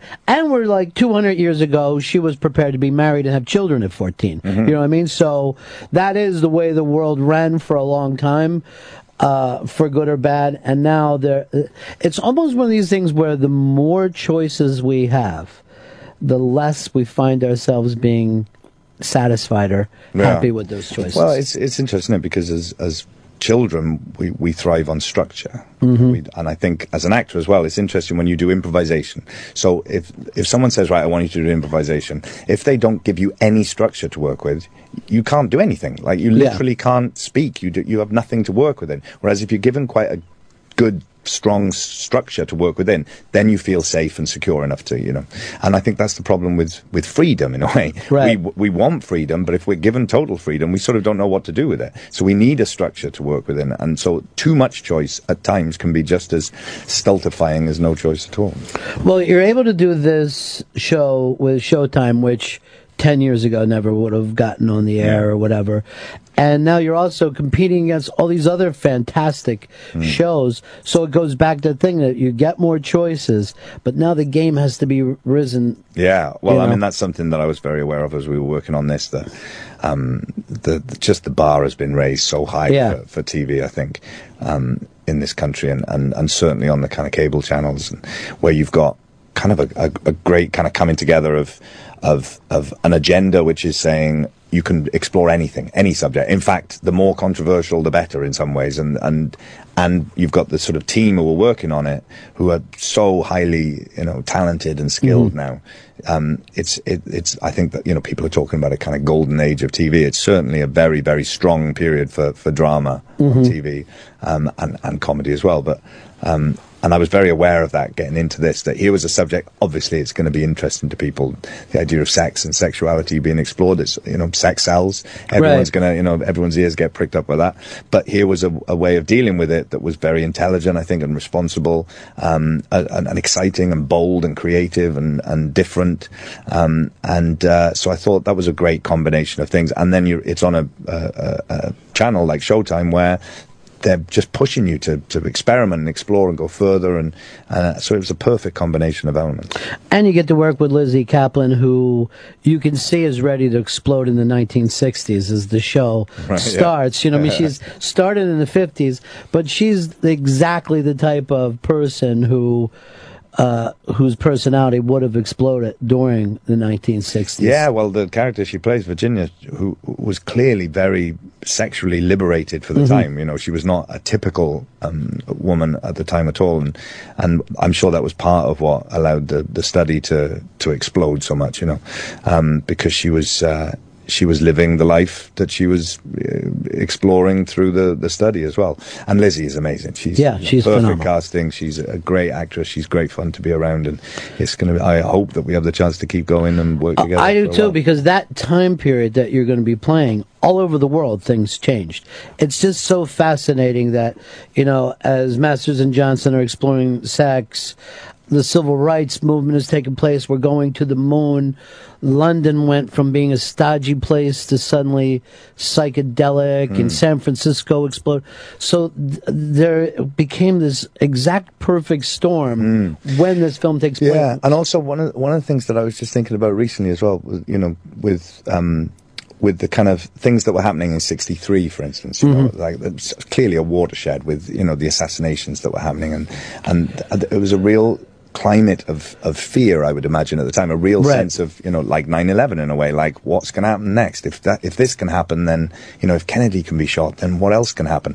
And I know that, in my own life, and I'm sure other people have talked about this, is if you do have a brush with death in some way, if you have a brush with uncertainty and fear and your own mortality, then you do kind of cling to sex, I think. Like, there's an urge, there is a kind of death sex thing that happens. Hurricane babies. Yeah, exactly, yeah. And I wonder if, you know, because Masters and Johnson published their findings in 64, and with what had happened in 63, whether there is a connection there as well, that the way that the sort of sexual revolution started to engage around the, you know, that period in the 60s, whether it's connected to that kind of, that people just wanted to literally cling to each other in the light of what had been happening in the year before and what was ongoing, and so much uncertainty with civil rights and everything. Yeah, I was in New York after, you know, 9/11 during that whole period, and afterward people were going to a lot of clubs. people were hugging, just like glad to see their friends. You want to celebrate life, then, don't more, you? Yeah. But you're not even consciously doing that. You're just like, this is great. There was also this strange thing that a lot of people got caught up with photography, where suddenly everyone was like, I want a camera and start taking pictures. And later I read this thing that subconsciously people were recording just in case things went away. Right. So they were holding things more precious. Which again is another form of loss, isn't it? Death, or things just going away. Yeah. Something to do with shoring that up. There's a T.S. Eliot poem, The Wasteland, where he says, you know, these fragments I have shored against my ruin. And that's always been a line that has stayed with me, that at times of great stress and difficulty, there are certain fragments that we've come across in our life, whether it be snatches of conversation or photographs you've seen or whatever, little music, memories. Whatever, that's what kind of becomes meaningful about life. And the idea that they can just be washed away in a moment, I think, does make you want to cling to it more, doesn't it? Yeah, and almost experience it more. Here's another interesting thing. While you're doing this television show, and this has changed over, you're still doing movies. You just signed for a big movie yesterday. The news was out. So there's more freedom in acting than ever before. Well, you know, doing a show on Showtime is 5 months shooting. Mm-hmm. You know, it's not like on the major networks where you're pretty much doing it all year round. So I get the time to do, you know, whatever I want to do, really, afterwards. We shoot it in LA. Which is where I live. My daughter lives there, so I want to be with my daughter. And so it's for 5 months. I know I don't have to go anywhere else, which is great. Having that security is very different for me. I'm not used to that, staying in one place for that long. But then the rest of the year, you know, you're free to do anything else, which is great. Is this the first time that you had that thing where you could be close to your daughter and maybe set up that kind of a schedule? Well, yeah. You know, in the past, if I wanted to make sure that I was, you know, she's in school, she's 14, and it sort of meant that I had to not work, really. You know, like, that was the only way to stay there, because so little gets made in LA now. You know, you get the jobs there, but then you're off around the rest of the world filming them. So it was great to be able to have as close to a 9-to-5 job as I've ever had, where I work, you know, Monday to Friday, weekends free, evenings free, and I could, you know, be there for the school stuff and be there on the weekend for her. The show is called Masters of Sex. Premieres this Sunday night, 10 o'clock. On Showtime. It is the story about Masters and Johnson and how these two people kind of changed the way the world looked at sex. It's a fascinating story. And Michael, so much fun to have you drop by. Oh, that's a pleasure. I appreciate it. Lovely to speak. I'll see you next time coming through. Great.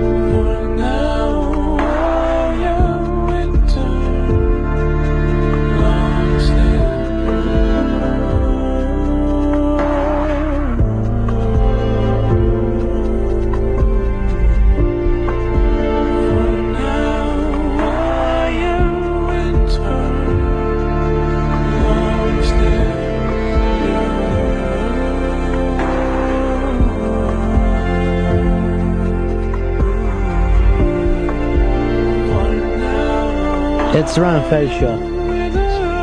That was Michael Sheen. He's such a great actor. Frost Nixon, to me, is one of those small films that's just perfect. This thing, he plays kind of a stodgy dude who's interested in sex, and even in the, you know, he's with Lizzie Kaplan. And they're putting on this, they're actually watching people have sex, watching people masturbate. And none of this stuff was accepted by the hospitals, even though this guy's this brilliant guy. The hospitals are like, this is not research, it's pornography. How people come, you're disgusting for even bringing this up. And you know, you see him being, and you know, enlightened and moving, no, this is, causes so much thing. But like literally through the first episode, he's like, you know, I think for the sake of research and, so we stay out of transference with these people, you and I should join into this and start having sex. And you're like, you just want to fuck her, dude. It's for science. You just want to bang her. Sure, it's Lizzie Kaplan. For science. Yeah, for science.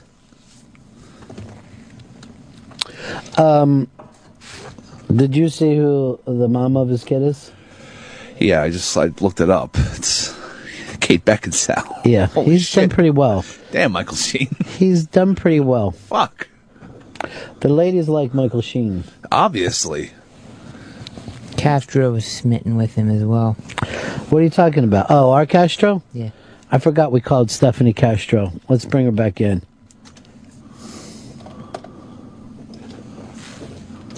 She's, what are you doing the typing for? I think she was printing something. Oh, she's printing something? Oh. Our guy moves so slow.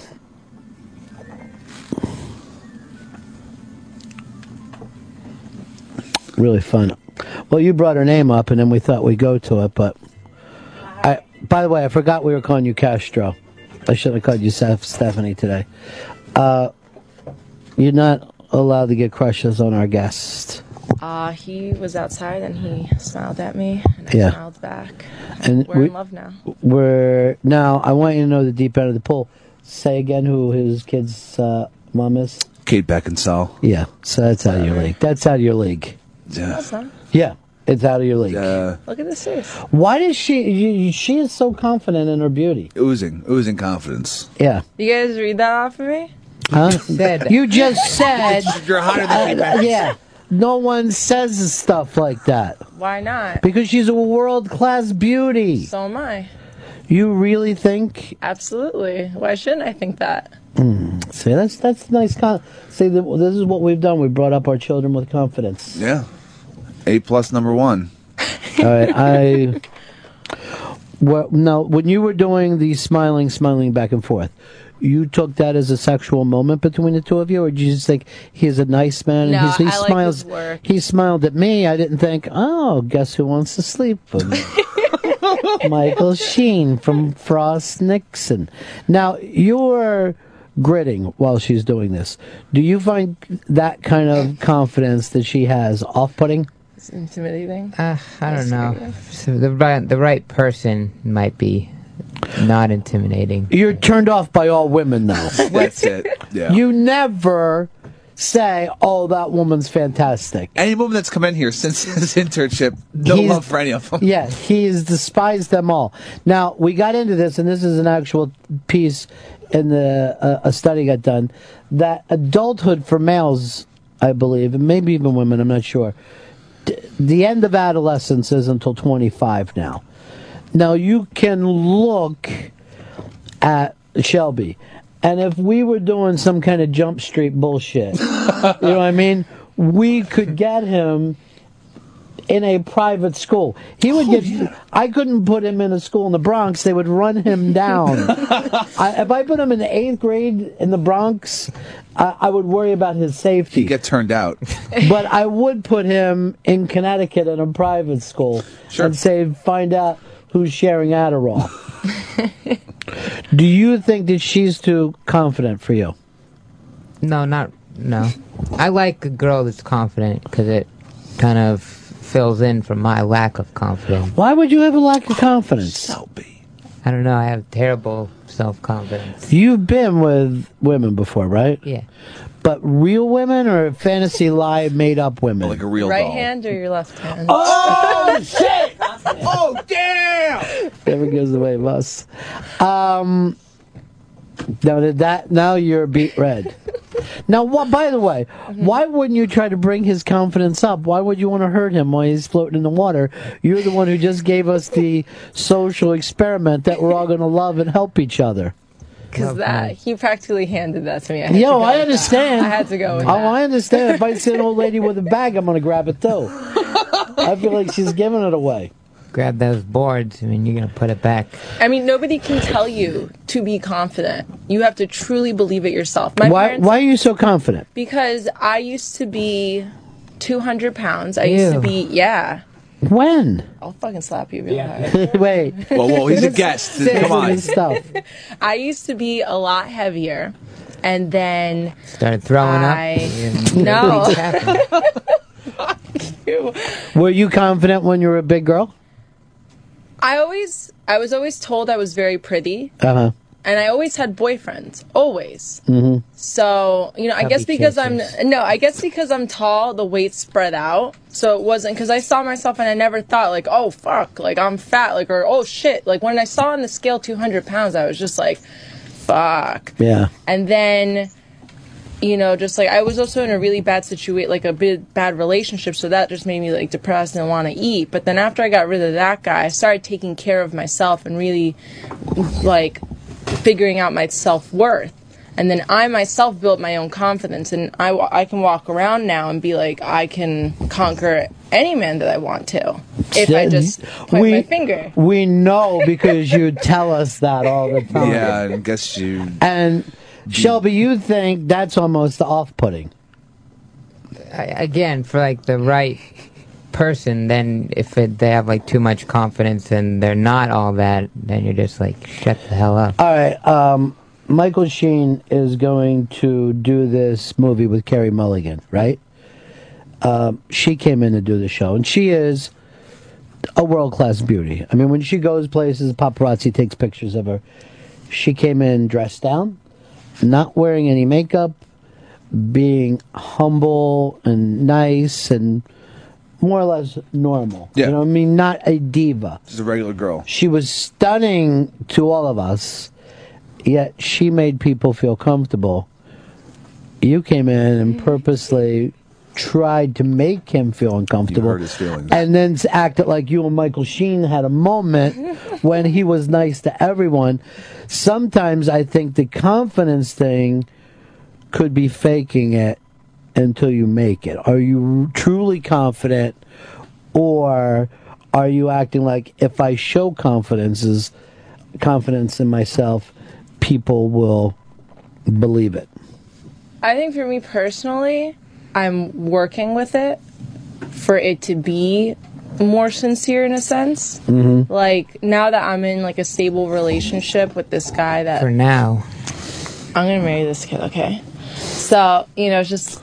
He builds my confidence, so it's just like, I dress down when I'm with him. I don't wear any makeup. I could give two shits, and he loves me, and he thinks that I'm beautiful and all that stuff. And with him, I'm building my confidence. Like, before, when I was single, I would, like, dress up and try to get, like, male attention or whatever to get that reassurance. But then slowly, like, I figure out how to develop my own confidence and self-worth. But it's a working process. Like, I have to look at myself in the mirror and be like, you're worth it, you're beautiful, and all that stuff. Because if you don't do that and you do the opposite, then you're just digging a hole for yourself. Does he know you used to be like 3 bills? 2. I was rounding up. All right, by the way, this also got sent in from Robbie. Michael Sheen also dated Rachel McAdams. Jesus Christ. World-class pussy. All right. Well, you know what, Shelby? The crudeness. There's a young lady here, and I talked to her parents, and I talked to her boyfriend, and I've told them that this is going to be a safe environment for her. That's the establishment that we have. This is the safe environment. Safe zone. Safety. Would you like to fill out any forms against Shelby right now, or are you okay? Yeah. You don't want to fill out any forms? Okay. Oh, Shelby's just fucking getting off on the wrong foot here. That's Shelby, because he feels bad about himself, so he has to bring everybody down to his level. Okay. How old are you? 22 years old. Oh, so you haven't hit that 25 mark yet. Oh, yeah, that thing. Now, Fez, let's see what you did with your mustache today. Took it. Let's just say, take your headphones off. Yeah, I don't think that's what we're looking at. Tried to make it one long mustache across my face. Mm-hmm. I don't know yet. I really miss the fact that the center part looks so puffy. The separating. Sides give it some, you know, width. It makes it look more like a beard, or it's not just the mustache, where it's part of a whole beard overall thing. The mustache does not look as puffy as it used to. That's when we loved it the most. And this is all my fault for getting involved. This is me just trying to take something that was great and make it better and then fucking it up. Maybe, Fez, you put product in your mustache. Like cum? You know something, Shelby? That's another place that you made somebody else feel uncomfortable. I'm sorry, Fez, where were you? I was going to say yes. No, I haven't put cum in it, not yet. You don't even have to explain that. That's going to happen by accident at some point. It's not an accident. I put wax in it, but that really thins it out and takes away from the bulkiness of it. Yeah, it's got to be bulky. You need volume. You don't clip it over your mouth, do you? Take a comb and comb it straight down. Ugh. Fez loves when we talk about any physicality of him. Doesn't matter whether it's a bad thing, a good thing. He just loves it. See, that's the thing I think you want to go for is like the walrus mustache, the David Crosby. But yeah, get rid of all the sideburns. They're just a mistake. Okay. They're a gigantic mistake. And blame me on your... Would you fill out the report later? Blame Ron for wanting to take things up too many notches. There's a facial hair report? Yeah. Just get the mohawk done, and then we'll be finished. Mo or faux hawk? You were quite the discussion last night because you weren't as outgoing the last time people saw you, because some of the same people, Don and Johnny and everybody who saw you being so fun the other night, said you were back to your quiet self. Yeah, last night was not a Xanax night at the Eddie Trunk signing party. Did you pee in a bucket? There was a rumor that you might have peed in a bucket. No, I don't know where that rumor started. Well, there was a bucket that smelled pissy, and they thought it was you. I thought it might have been Buckethead who was there. What a night of just great musicians and stars. Did Buckethead have the bucket on? Yeah. He doesn't go anywhere without it. Fuck yeah. Bob Groen, the great rock photographer, was there. Awesome. We had people from the world of sports. Mike Piazza was there. Shit. You didn't want to go to this party? You were invited. I had some stuff to do. Why wasn't I invited? Whites only. That's not true, and that could be part of your report if you need to fill it out. But we can't party with interns. That sucks. Yeah. Mm-mm. That is part of our thing here. Yeah. No partying with interns. How's Pips doing? Is he feeling any better? I think he's feeling a little better. I worry about Pips all the time. He's such a good kid. And he's not on his own in the world. You don't know what it's like not to have parents to watch over you, Chris. I do know. My parents passed away. We've got over this. It's come up before. I got a lot of parents. Really? How many? Twice as many of any of us. He's got none, so there is no twice for none. Yeah, 0. 2 times 0 is fucking 0 still. You don't have to curse, Chris. Well, you know what? Shelby looks up to you, and then he hears that kind of language, and then he repeats it to young ladies. Don't do that, to world-class beauties, young ladies. Make Kate Beckinsale look like shit, apparently. Kate Beckinsale used to weigh 250, so you could turn it around. All right, if you had a choice in life, spend the night with Kate Beckinsale or Rachel McAdams? Where do you go? McAdams. Beckinsale. Michael Sheen. That's gay. You realize how gay that turns out. Oh, yeah. Y'all know it's time for some of that gay talk. Oh. It's a fucking very scary moan. The very confident Castro is sitting in with us today. She's extremely confident. Here's another guy who dropped a lot of weight, Hard Rock Johnny. Johnny! Hello, boys. Thanks for having us over last night. No problem. I thought Fezzy was fine last night. Maybe not as, maybe it was because he wasn't wearing that jacket. Maybe that was the confidence thing. He worked it through. He certainly did not play up the fact that you felt uneasy. But you said you did feel uneasy, huh? Yeah, I was very uneasy. I just kind of got a seat in the corner and stayed there. I really didn't mingle. You called it underground to me. You said you felt like we're underground. I go, no, we're on the first floor. That's not underground. I wasn't sure. I figured I got a little bit of the uneasy vibe as he was sitting there just running his fork back and forth on the tablecloth for a while. I was yeah, I saw that. Oh my God! I think I need doing to... that or trying to carve his name in the table. I wasn't sure. And speaking of the vibe manager was there, Black Earl Douglas, with an iPad changing the music. Oh, good! From one very low playing metal song to another, but you never heard. Metal being played at such with so few decibels. Come on, Earl. Soft metal. The funny thing was, Earl A wasn't working and B wasn't even invited to the party. He just no. So he ended up coming to the party and working. It was weird. That's Earl. Yeah, you know, he had a good time. I think though he could tell Earl always had a good time if there's something free. I saw him putting sliders in his pockets for later. Did you get any drinks? Oh yeah. Really? Ah, fuck. We'll love to see them all messed up. He came in there with rubber pockets and he was pouring soup in his pockets. Peppy, where were you last night? You could have come and hung out. I was here at Sirius XM. I apologize. And if I went to an open bar, I would have been fucking awful. Why do you got to act like that? Why can't you just say, I'm just going to have a couple? I can't. If it's open, no. I would have gotten you a big growler from in the back. Then you are an addict and we should be taking you to rehab. That's why I try to stay away from open bars. When something's free, something's free. Yeah. I understand, big girl. But, oh, shit. Really broke it down for us there. She was eating a fucking ham off a pitchfork when she was 12.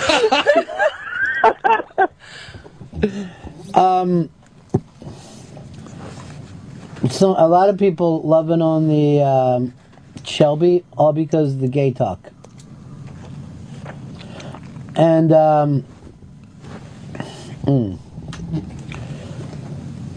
this is not a great white show. Oh, that was Shelby's big line. Let's go over to Joe in Jersey City. Hey, Joe.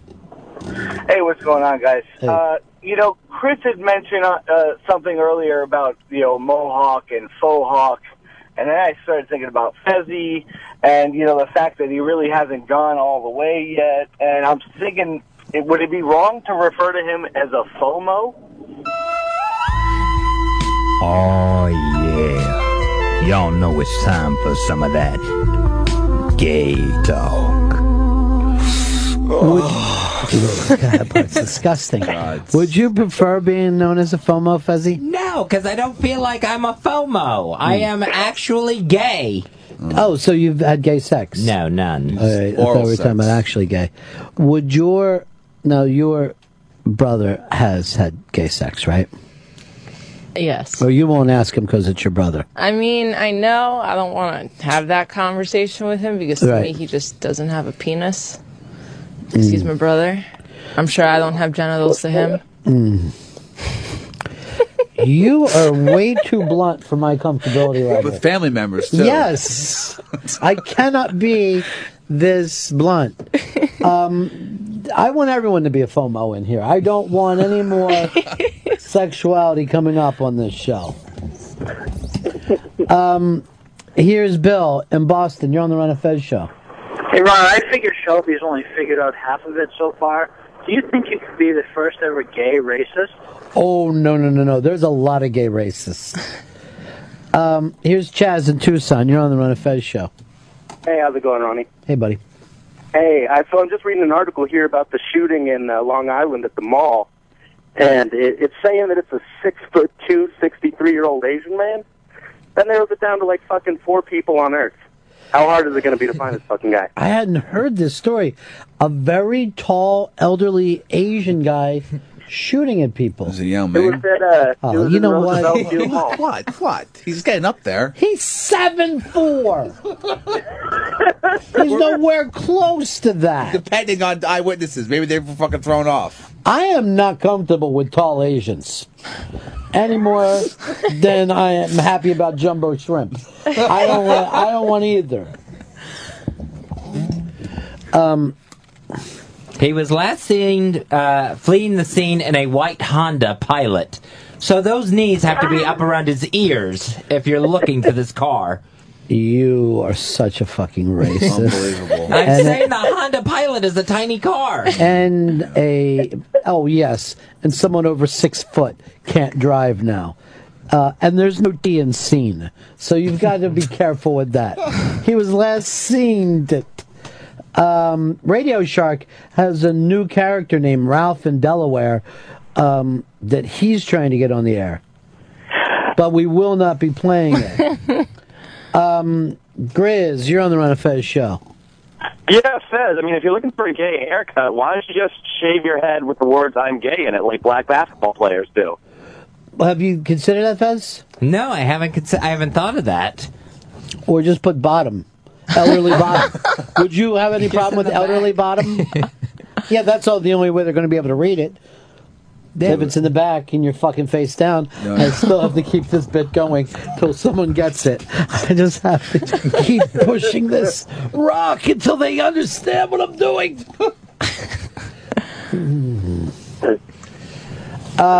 Here's Jay. You're on the Ron and Fez show. Hey, Ron. I would like to get Fez's opinion on this as well. I was in MMA class yesterday, and I accidentally grabbed a guy's balls. Does that make me more gay or less gay than Fez? Now, that's going to depend. Did you hold on to him till he came? Oh, yeah. Y'all know it's time for some of that gay talk. Oh, okay, I hate that last part. James, you're on the Ron and Fez show. Hey, guys. Just wanted to give Fez a little heads up.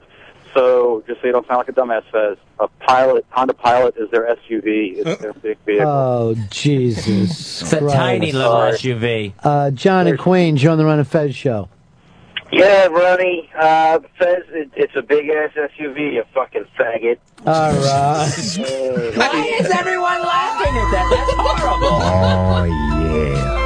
Y'all know it's time for some of that gay talk. Let me just explain something. No. Fez heard Honda, and naturally his racism took him into tiny little Asian people. Oh, sorry, we apologize. Didn't we just have a talk about racism? Yeah, we did. Asian cars. We did. Do Asians not count? Fez can be very, very racist. Very racist. Oh yeah. Yeah. Yeah, he can get real bad. I know from experience. But then he thinks it's better when he goes, yeah, but there still are some good ones, and then he makes it feel like from that point on. That it's okay. It doesn't justify Fez. No. Should break right now. I know, because as many times as I ask for things to be said in a microphone, we still write them down. We should break. Nope. We don't have time to break. We have to break. I'm in the middle of this fucking thing about we finally caught Fez as an Asian. I got Johnny on the phone. We have to catch up here. Johnny, I noticed that none of Eddie Trunk's co-host from his TV show showed up last night. No, Don was there. No Florentine, but Don was there. I didn't see Don the whole time I was there. Yeah, for the giant sideburns. Oh, well, I know he has giant sideburns. He was there, yeah. He was really tight to Piazza the whole night. Oh, I get it. Well, no, I didn't mean that. I mean, they were just standing next to each other. Because I've pitched Eddie Trunk that I co-host that show. We get rid of his other co-host, and I go with him. I already got the first guest. Who's that? Rufus Wainwright. Because I want to make the show like a little, you know what I mean? I don't want it to be so medley that we can't have some different kind of people. By the way, who did Michael Sheen drop on as T.S. Eliot? Yeah. That's the kind of fucking guys I should be hanging out with. It's out of nowhere. Just start quoting poetry. Fuck. I came back with the Archies. I said, well, you know, honey, sugar, sugar, you are my candy girl. You got me wanting you. A piece of paper tells me I should break, Johnny, so I got to talk to you later. All right, boys. Good seeing you. And we'll be right back after this. Oh, yeah. Y'all know it's time for some of that gay talk. Oh. enjoying the Ron and Fez Show on Sirius XM's Opie and Anthony channel. More in moments. Yeah.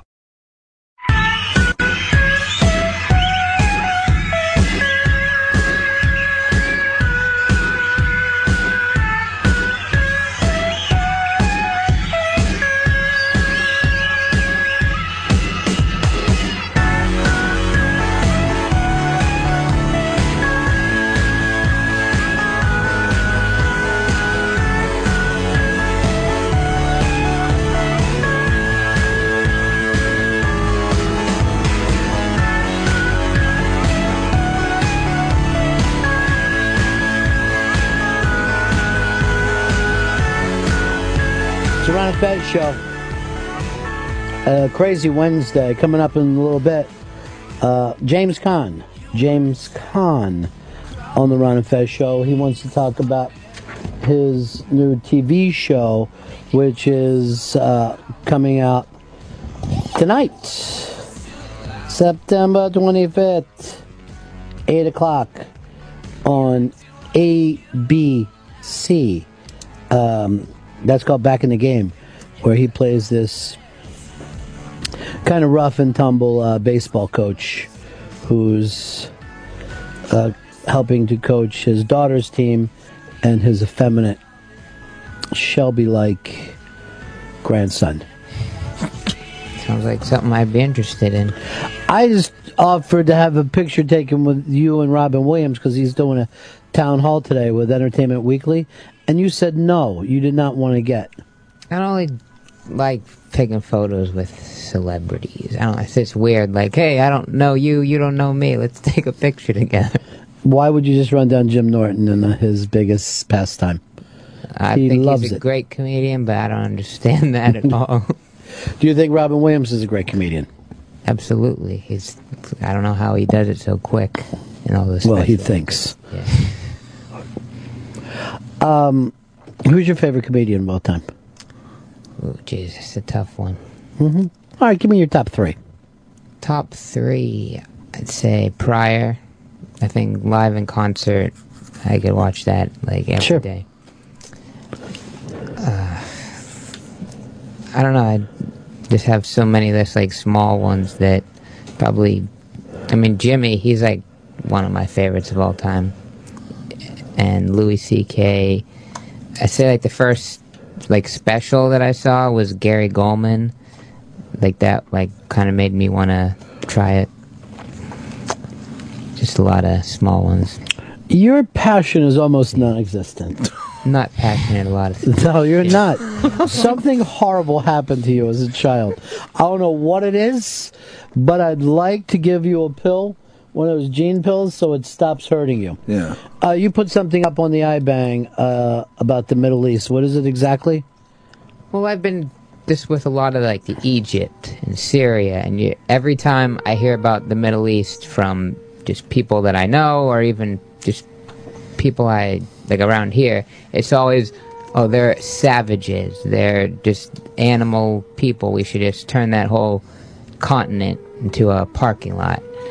But I just, people, I don't think they really know and understand, like, even, they just generalize the entire place. And yes, they obviously have a lot of things to improve on just with human rights, but they just immediately paint the whole place like that. So you're saying you love the Middle East?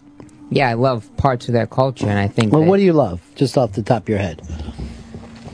Off the top of my head, there's nothing off the top of your head. I mean, you may have went and done some research, but there's nothing off the top of your head that you really love.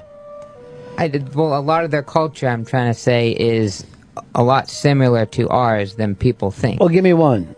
They have rappers. They have comedians. They have singers that are just like us, but since they're...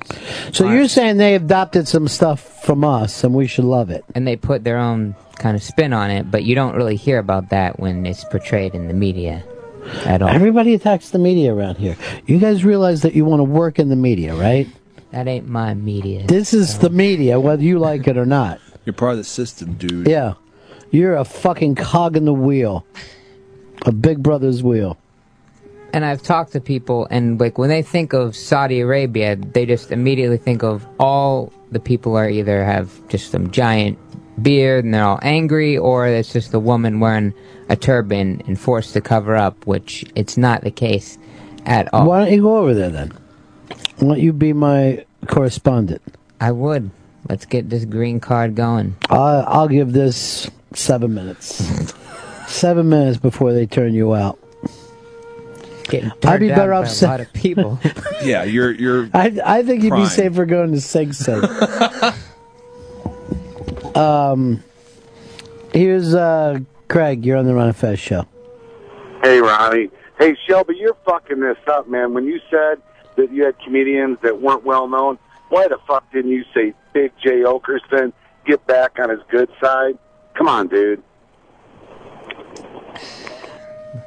Look, we have our differences. Maybe someday we'll be able to work those out. All right. Somebody just said, I hear that Ezra was talking crazy yesterday. Oh, no, he wasn't. I don't know what happens with Twitter. It's just a hodgepodge of he said, she said. Okay. Everybody's cool. But I think that in the Middle East, like, we try to force our culture onto them. And I think a brilliant thing that Colin Quinn said in his special, like, long story short, it was on Broadway.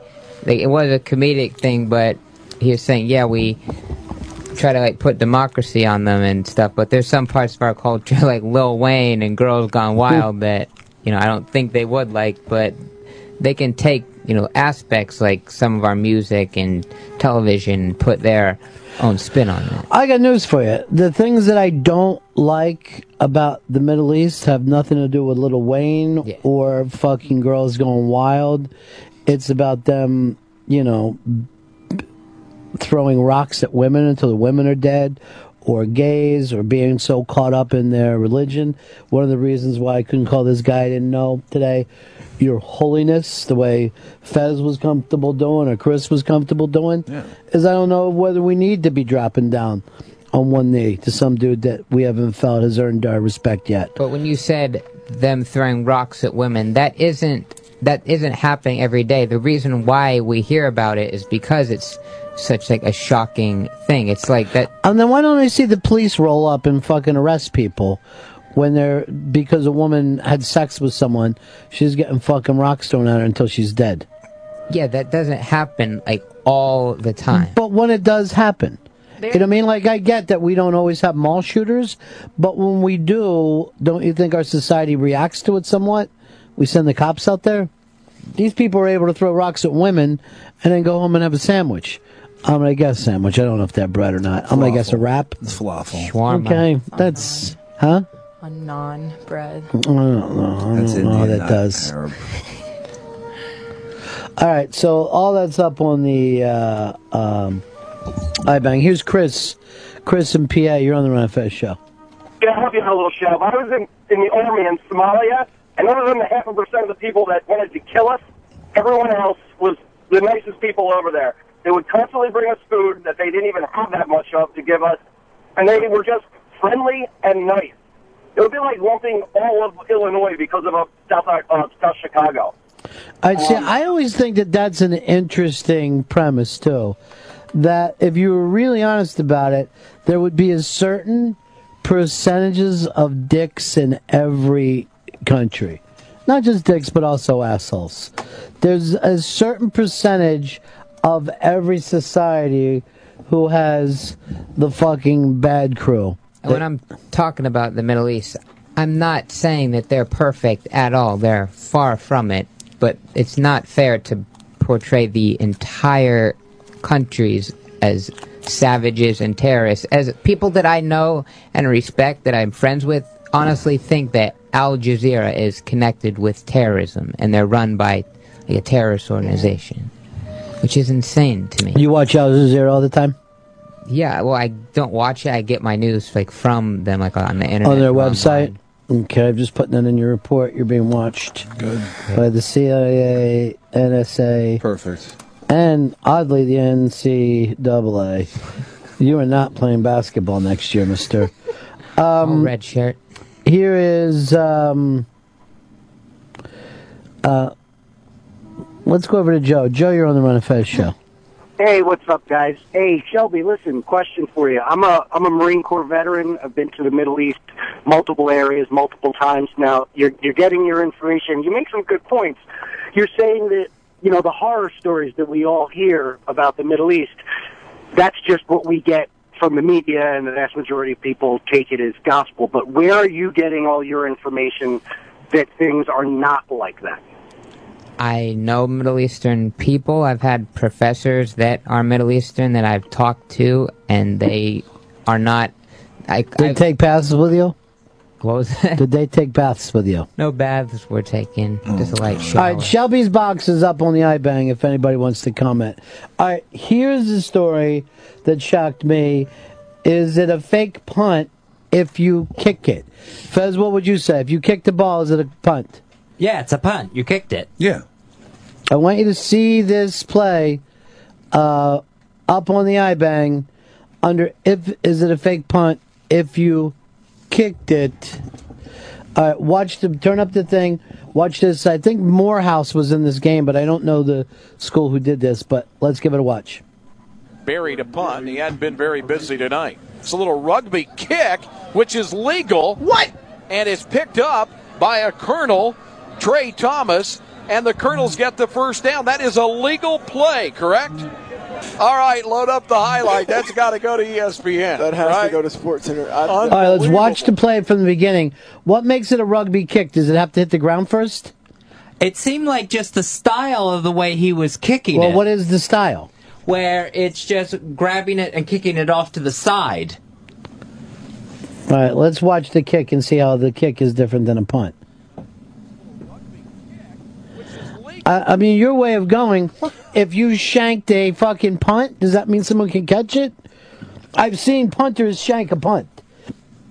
That's bullshit. No. If the QB snapped, it's in the record book. If he's like Peyton Manning snaps it and just boots it down the field to Wes Welker, is that? I don't think that's illegal. I do not know. The fucking guy this is what he did. Instead of fucking facing forward to fucking kick it, he just turned to the fucking right and then kicked it. That shouldn't be anything different than fucking catching the goddamn ball. They called it a rugby-style punt or kick. The person, the receiver, caught this and ran. Now, the weird thing is, if he would have thrown a pass, it would have been simpler. You know what I mean? Like, it was only accurate. About fucking, yeah, it was only about maybe 10, 12 yards, tops. Here's Walker. He knows a little bit about this. You're on the Ron and Fez Show. Hey, Ron, that's actually Moorhead is the blue and yellow team, and it's Eastern Kentucky University is the one that actually kicked the ball. Okay. So I went down there for grad school. But now Shelby can make some, you know, off-the-cuff jokes about Moorhead. Don't let him do it. He's a hater. But that thing is legal. Chris, you're on the Ron and Fez Show. Hey, man. Listen, the reason that's legal is because it taps the ground first. I just asked two different guys that. Now, here's the other side of it. I know you can do a drop kick like that and kick a field goal if you wanted to. Do you ever try to drop kick a ball? No. Just as it hits the ground, you kick it, and it's the old style, like 1920s. Yeah. Way that they would kick field goals. Here is Dave. You're on the Ron and Fez Show. Hey, Ron. Supposedly it's illegal. It's legal because it doesn't pass the line of scrimmage. I think you passed the line of scrimmage there. I'm not exactly sure, and I don't have anybody on that screen, but he looks like he's about 4 or 5 yards down the line. Yeah, it passed the line of scrimmage. It was about 5 yards past. All right. That's what I read this morning, and I apologize then. All right, peace. So this is a load of bullshit. All right, John wants to explain how the rules work. Go ahead, John. Hey, guys. Ron, you were on the right path. It's an attempted field goal and therefore a live ball. All right, so it's an attempt at what? It's an attempted field goal. Now, what exactly is that? Just like when you snap and go for three, snap and kick it for 3 points. Okay, so under the same premise of a field goal, and if you try to kick a field goal and it's laying there on the ground, your team can pick it up and go? It's a live ball. I've never seen that happen before. I know a block kick you can pick up, but I've never seen like a shanked field goal. So here would be the premise. So try to have a field goal, set up like you're going to have a 40-yard field goal. Right. Send your two guys to the middle of the field, kick that thing about 10, 15 yards, and then have them kind of more or less recover the fumble. Yes, because people, I played small ball, we ran a wing tee, and if you were trying a long field goal, you would set someone like a punt returner back in the end zone in case it was short. You could, the returning team could take it, pick it up, and run. So it's a lot. I didn't see the play. Did it touch the defensive player at all? Did they kick it? Touch anyone? Didn't touch anybody. When it looked like that the person caught it himself. Then are you allowed to punt it through the uprights? That's no. That's a touchback. Yeah, that's a touchback. That would not matter. I mean, this looked more like an onside kick than anything, even more than a punt, even though it was the punter kicking it.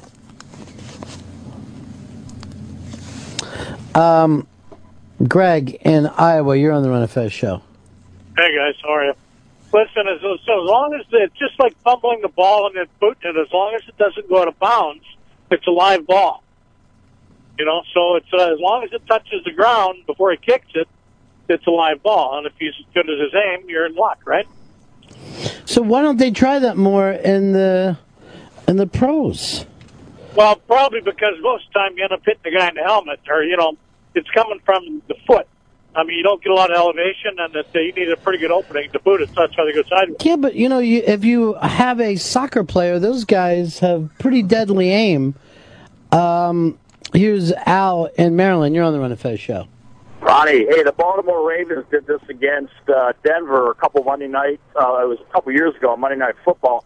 Ed Reed caught a short field goal at the goal line and ran it back like 102 yards. It was a record that's since been broken, but I guess that sounds similar because the ball hit the ground, they kicked it.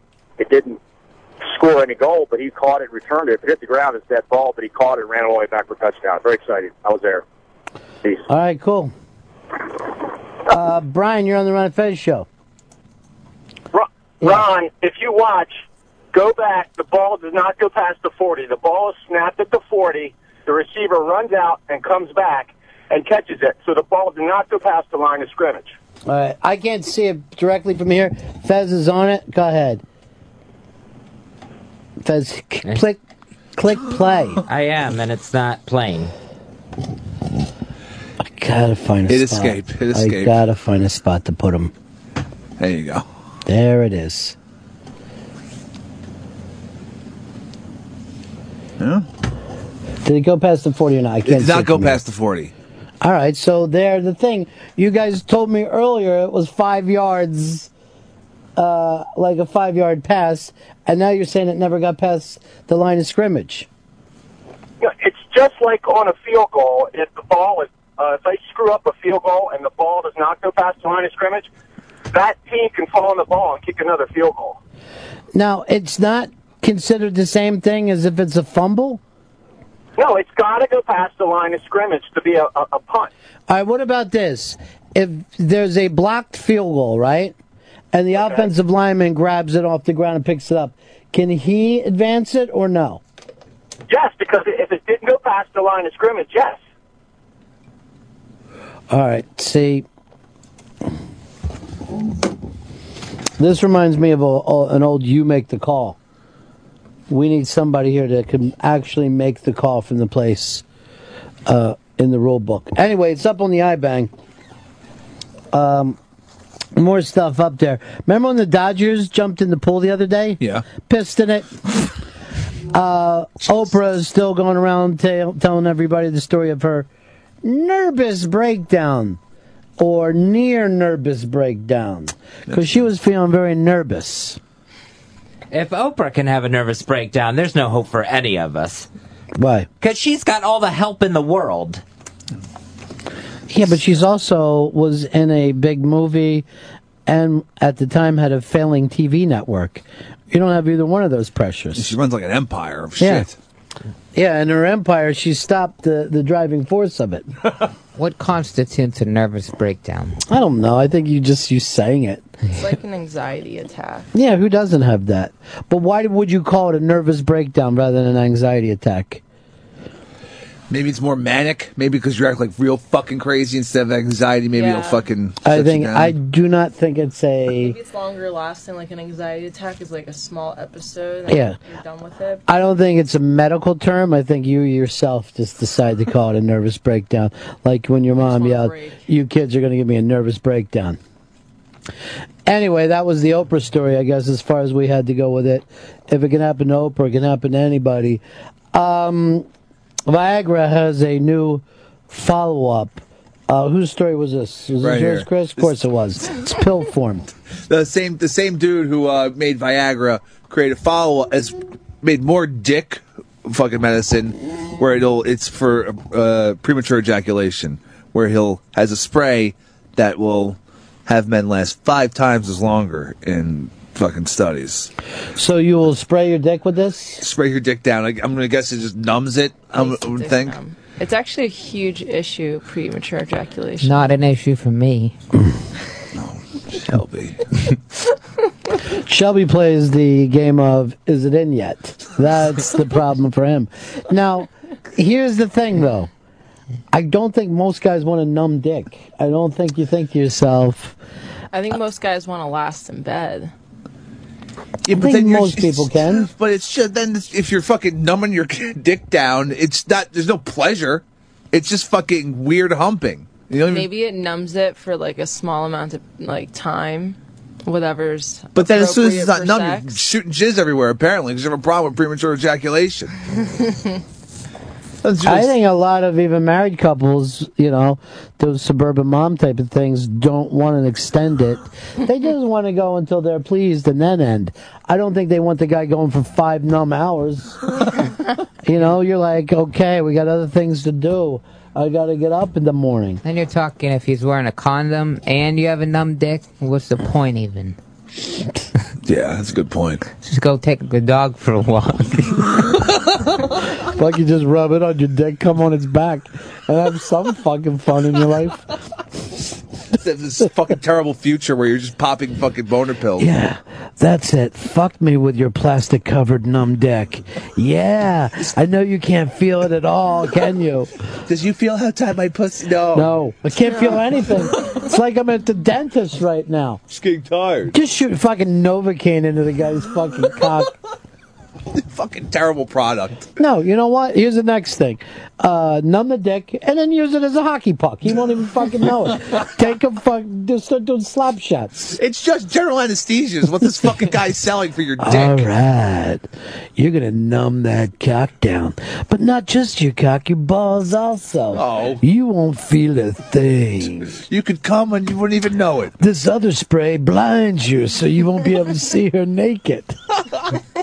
And let's get rid of taste and sense of smell.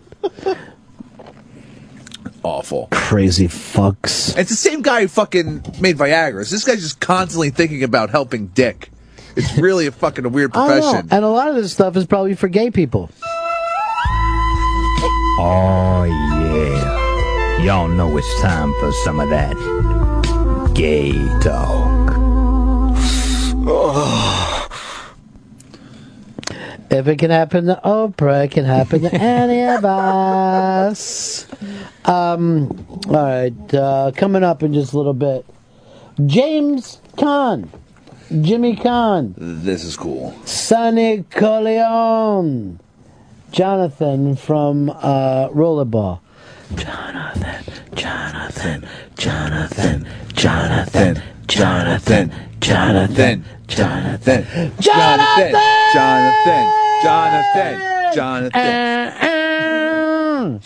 Poor Moon Pie. I felt so fucking bad. You know, at least the plant can feel something. You know, Yeah, that feels pretty good to me. I got a friend up there, does a swoop. Call him the Moon Pie. I mean, fucking Moon Pie was the man, dude. He fucking tore shit up. Oh, him and down there, that's Tuffy. Oh, yeah, oh, Tuffy. Now I feel like I'm home and watching that. That was on the other night on Turner Classic Movies. Back to back with the He's Not Real, But His Love Is, AI. Really? That was a double feature? Yeah, it was Sci-Fi Night. I'm telling you, I ought to lock into the Turner Classic Movies on the weekends. This time they had that Chicago critic set it up. Sometimes it's Drew Barrymore. She just comes in. This is a movie my grandfather made. That sounds so good. Yeah, but Turner Classic Movies is the shit.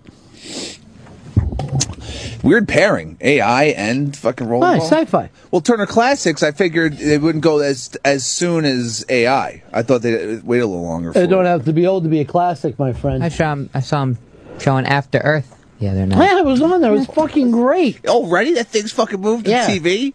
Yeah. Jesus, Will Smith, you're in fucking trouble. Why? Because, I mean, I figured, you know, if it's out of theaters that fast. Yeah.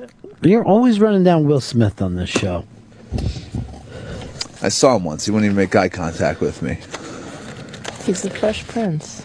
Yeah. Why would he make eye contact with you? I don't care how fresh he is. He's West Philadelphia. Born and raised? Yeah. Whatever. He doesn't need my help. He's doing just fine on his own. Him and his whole damn family. Why are you angry today? You're the one. I'm so moved by the holy man. Yeah. Hour later, you turn into a fucking screaming, jealous prick. Why don't you try to fix the earth before you fix yourself? His Holiness's fucking words. I guess you know they left my brain. In Holiness fucking words. I said His Holiness. I gave him the respect. Mad respect. I saw Will Smith once at Spaghetti Warehouse. Shit. What do you order? It wasn't him. It was just a well-dressed black man. Oh. It's really excited. But I yelled out, Sweet Willie. Pointed at him. Don't give him the satisfaction. I don't know why you got to worry. So, James Caan to end the show today. Here is Dutch. Dutch, you're on the Ron and Fez Show. Hey, buddies, and Hicks, you son of a bitch.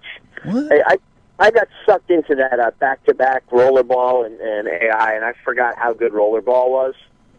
But, you know, you talk about some of the movies they put on. Warriors was on back-to-back the other night, and I watched it both times, straight through. And it wasn't until the second time it hit me, the line of let's get down to it, boppers. Yeah. No idea that's what it came from. That's exactly it. Huh? We're very, very big fans of the Warriors. Obviously, we're very big fans of Rollerball.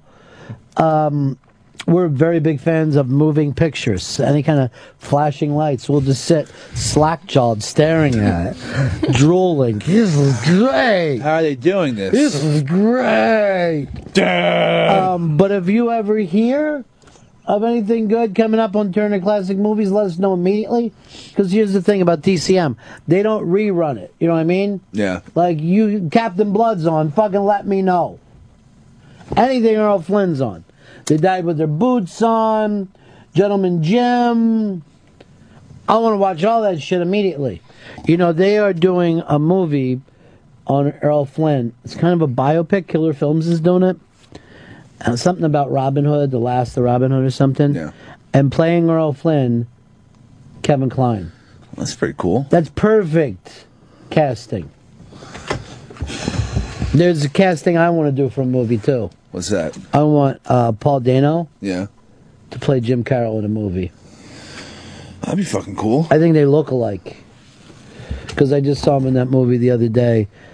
And by the way, you said people laughed inappropriately at that Prisoners movie? Not pockets. It was a packed theater. Half the theater was laughing.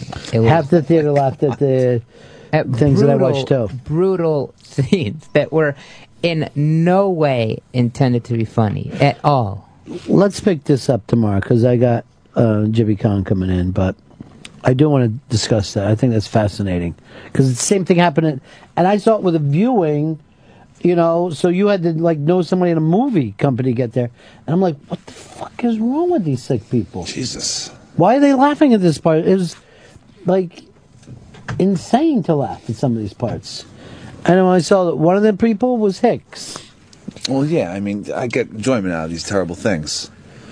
But I'll act like I don't. All right, James Caan coming up next. His new show tonight on ABC called Back in the Game. And we will be right back. It's the Ron and Fez Show. Ron Bennington. Right. All right. Fez Wally. Yeah. This is the Ron and Fez Show. Here's the deal.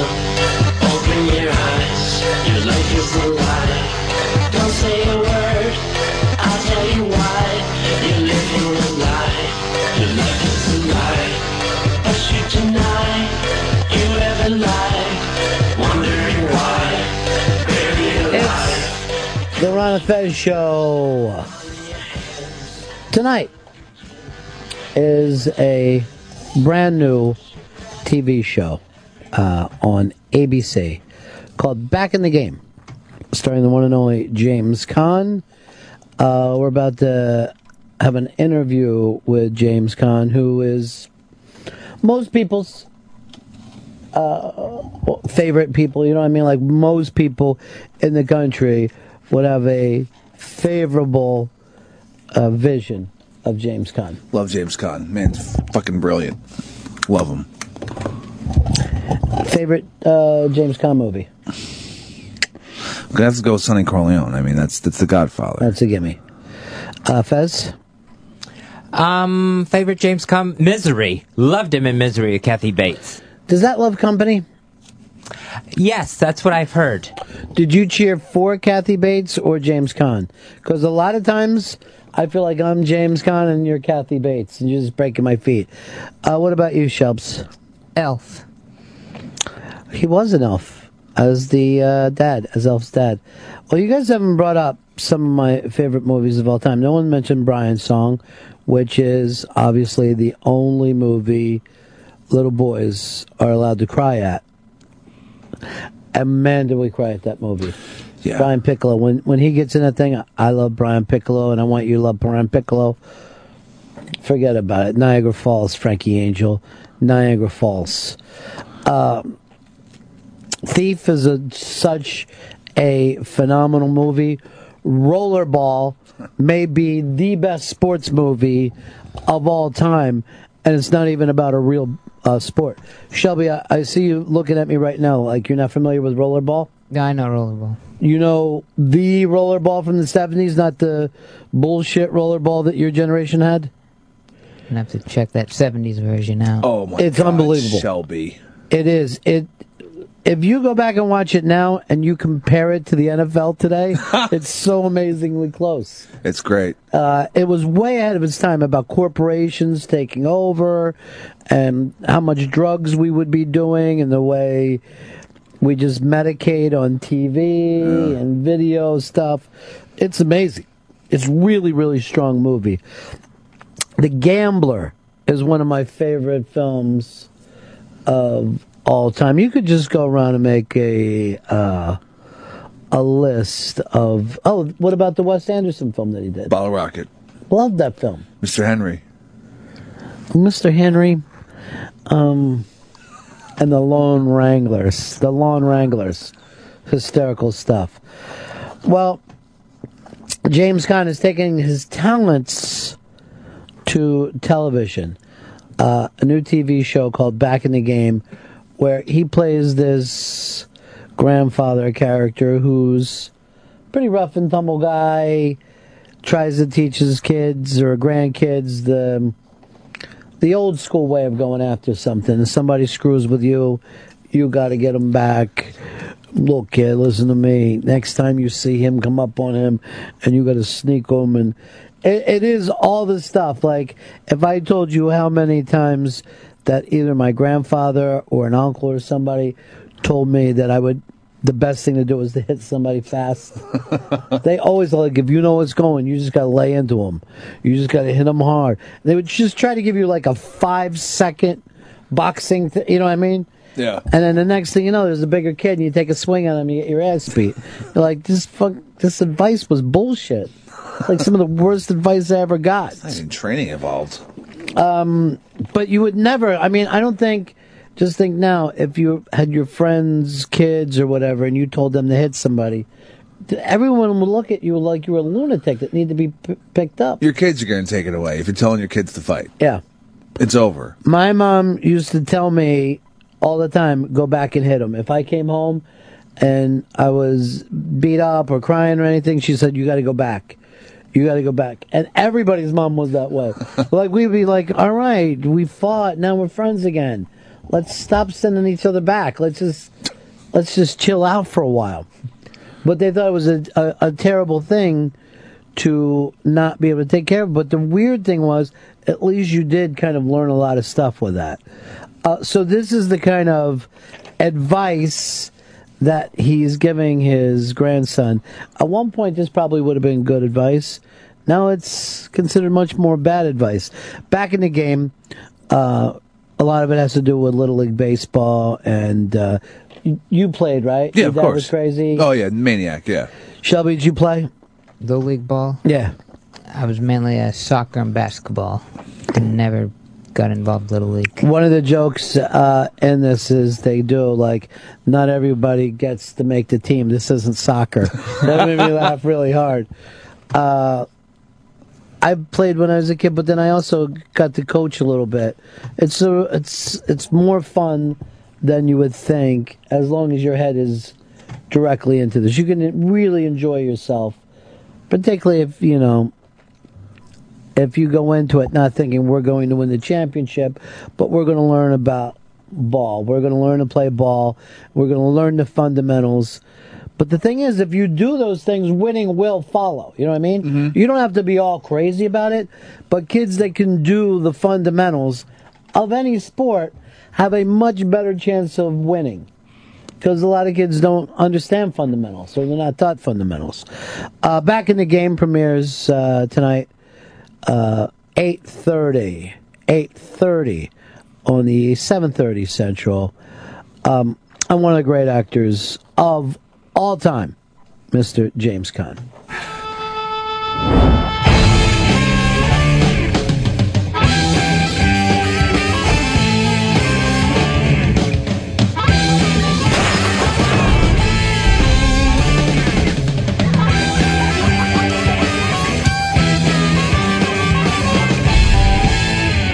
James Caan in the studio with us. Back in the Game premieres Wednesday, September 25th.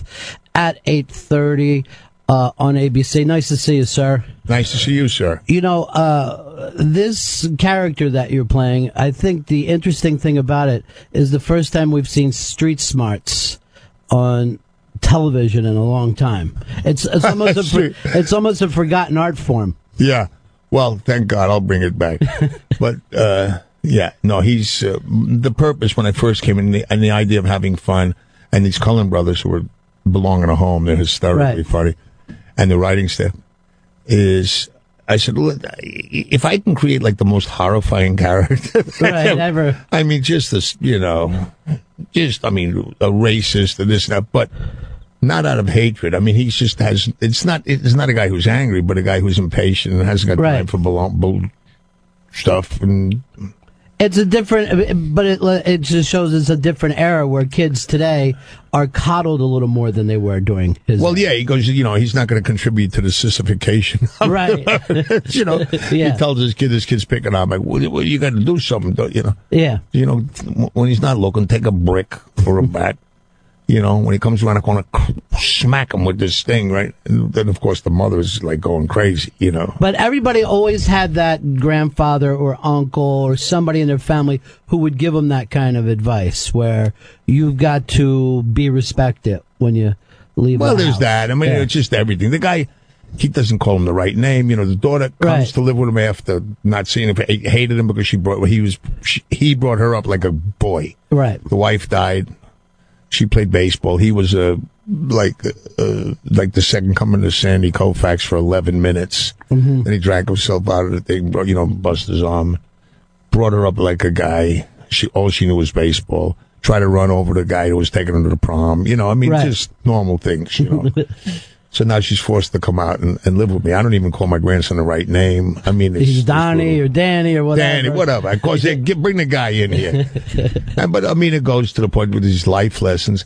And hopefully if we're there long enough, she's going to have to deal with two of us. He's becoming more and more like me. He's the great kid, Griffin. I mean, a great kid, the kid who plays together.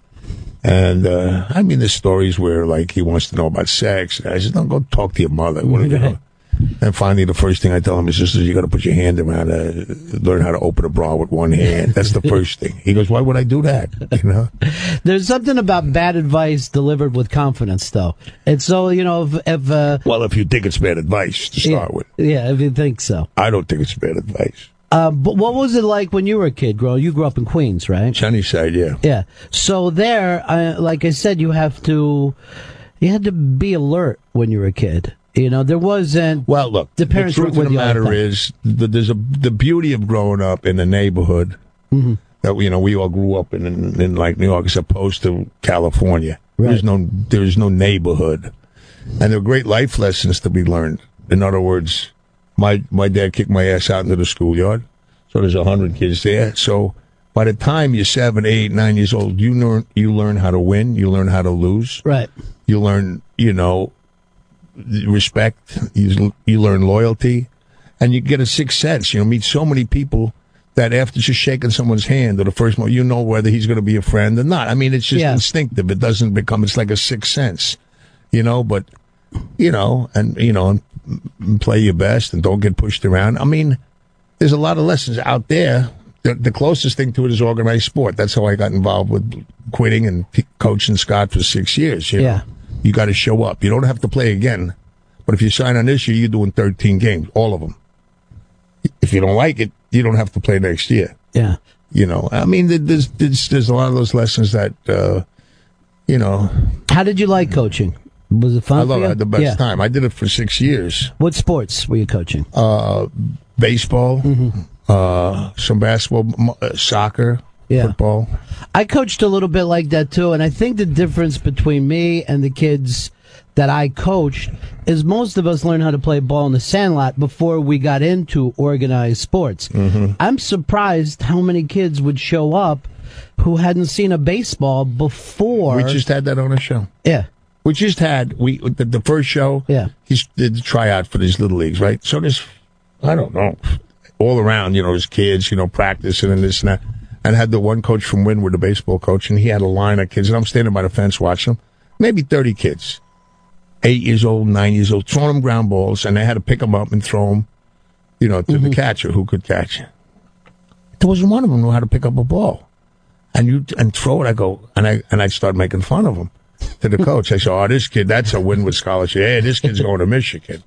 And I go, and he goes, yeah, Jimmy, what is this? What the hell is this? I said, PlayStation 3 is what it's called. Right, yeah. It's called. There is a big part of that. I mean, it's impossible. Scott was playing ball when he was 5, 6 years old, a great ball player.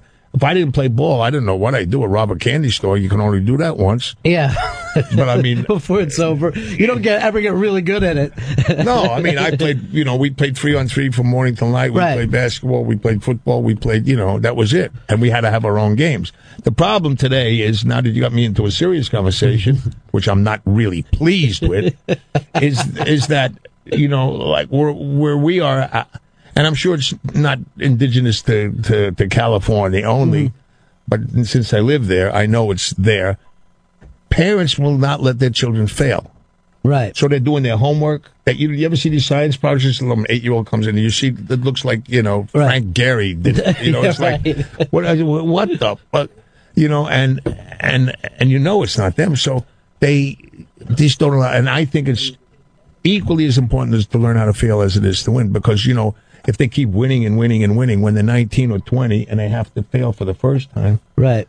They can't handle it. Those are the people that hurt themselves and yeah, get fucked up on drugs and whatever else. Right. And the point is, when you're playing Sandlot, you're barely paying all that much attention to scores. Sometimes some kids come and go, but what you're really learning is the game itself. So then by the time you show up for organized sports, you've got a handle. You know, now you're ready to be coached. You know, you're ready. Yeah, well, there's all kinds of tricks. You know, I came up with some that I kind of like, you know, and, yeah.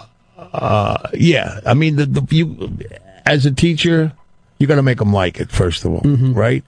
And what I found in Beverly Hills, I was coached in Beverly Hills, they think all these, you know, great ball players come from the inner city, right? Well, nonsense. But those are the kids, they want to get out. They try. So I would get kids, a ton of talented kids in and around Beverly Hills. I mean, some great talent. Obviously, not all, but every once in a while. And I think this is true in any business and in any creative thing, any sport. A lot of guys are born with talent. I mean, you know, Scott, you know, he moved great. He did everything. And now I have a 14-year-old son who is the starting quarterback on the varsity for the football team. He's 14. So, but you're born with a certain talent. If you just rely on the talent and nothing else, yeah, maybe you become good, but you're never great. Guys like Peyton Manning and all those guys who become great are born with a talent, and then they have what they call, I call anyway, these lonely hours. Right. Where you go and work 2 hours. After everybody stops, you go and work. Do you know what I mean? Those are the ones that become great. Too many just say, oh, well, you know, I got this talent, and that's it. I'll go out and drink, it don't matter. Yeah. And then when the actual game time shows up, they've been there. They understand, you know, they've got some muscle memory about them. I think that's a really big part of it. Yeah. I mean, the important lesson there is, like, in that thing is that they show up. I don't care if you're sick or nothing, you know. And that's what I told Scott. Think before you sign, you're going to show up every single game. Right? So, and I love you just as much if you don't want to play, you know, one way or the other. But you're going to show up. You know, and then there's other 8 guys, and you're the only guy that knows if you try, and you can grunt and groan, and you could fool me, you know. So, I mean, there's a lot of great lessons with that, you know. You don't have to play again next year. Like, I work with a director, I can't stand him. I'm not quitting. I never quit. Right. You know, and you don't have to work with him again. But even when you brought up losing, there's a lot of great lessons in losing to somebody who's better than you that day. You know what I mean? So the fact that you could go out there and get beat puts in the back of your head, okay, what happens next time? If it becomes this horrific thing where the parents are worried about the children because they lost, and what about their self-worth? It's almost like we put too much emphasis on what? On losing. You know, like it's somehow destructive to the kid. You know, there's another side of that. No. You know, my least favorite phrase, especially competitive, but in all of life, whether you're making love or whether you make, you know, you want to have dinner, I don't care is the worst three words. Let me see. I don't care. Three words that exist. I mean, if you don't have passion. And I went a little crazy when I lost my sister. I quit for 6 years, and she was my best friend, and I just quit. And I mean, I did some stupid things. I got involved with drugs, you know, like some not crazy stuff, but just not me. I never did it. But the point is, I coached for 6 years, and what the heck? Where were we going? Well, we're going back to whether you lose or not. Would you not? I don't care. Yeah, you know? I don't care. So if I want to play you tennis, I say, hey, you want to play tennis? And you go, I don't care. Well, fuck you. I don't want to play with you. Right. On that day, I want to know that I beat you when you were trying. Yeah. That doesn't mean I beat you every day. Yeah. You want to make love? I don't care. Well, go get a vibrator. What I mean, I don't care. You know, you want to eat? I don't care. I just don't like, I don't care, you know? And I think when my sister there, I realized I want to be, you know, be passionate about whatever I did. And I got so nuts about that I quit for 6 years, and I coached for 6 years. And that, you know, I was really riding high. I took care of that. I just disappeared for 6 years. But do you feel like that 6 years was helpful? I had the best time. I had kids walking around, oh, hey, coach, should have called me. And a couple kids went on to college, played, you know. But my sons are great ball players. But maybe that's exactly what you needed, that 6 years to step away. I don't know what I needed. I can't. You know, I don't have one of them fortune-telling things. Yeah. When you look over your career, because you've done so many great roles, does it feel like there was a plan to it, or does it feel like just one thing happened? No, I mean, the only plan was, like, you know, you have to whisper the word, like, I keep my integrity, that's all. Mm-hmm. And I didn't want to do the same thing. That's why doing the series at a point where I basically had to, because I got into financial trouble. Uh-huh. But I even, you know, you try to make that, you know, as good as possible. You know, if my son's upset with something, I says, you know, you just take care of yourself, which he'll do anyway. His ego, the healthy part of the ego, will not allow him to be bad. Yeah, so, I mean, you know, I never set out, in other words, when I was going to do a bad movie. Mm-hmm. I never did a movie for money, you know? It was always out of passion. It was always because. Well, I mean, I got to the point where, you know, where I really was, you know, very successful and the money came, and that all comes, you know, like if you're the best at something, I'm not suggesting I was the best, but in any business, you know, don't worry about the money. It'll come. If you're the best, they'll pay for it, you know, so strive to be the best. But that's all just done project to project to project. Yeah. You know? Yeah. I mean, it has to do with your choices, you know, because, you know, I had to overcome, and thank God for The Godfather, but for the first 10, 12 years, whatever, I mean, or whatever, after The Godfather, if there weren't 20 people dead by page 12, they wouldn't call me.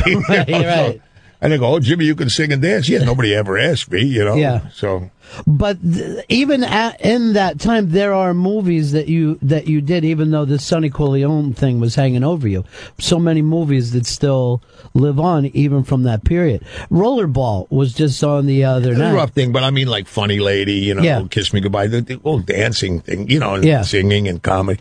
I liked it, but it was, you know, tough to overcome because I had, you know, built this image. This persona. I walk into bars and guys would just, you know, keep your mouth shut, you wind up in the East River, you know. Right, I mean, all that, Yeah. So I mean, I guess that's good with the bad, too, right? Because... No, that's really good. I get good tables all the time.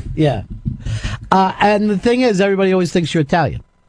Because I won Italian of the Year twice. Italian of the Year. Well, my best friend is Italian. I grew up with so, I mean, I'm artificially inseminated to start with. And my mother, Ed, do I ever tell you this story? Go ahead. My mother's playing golf.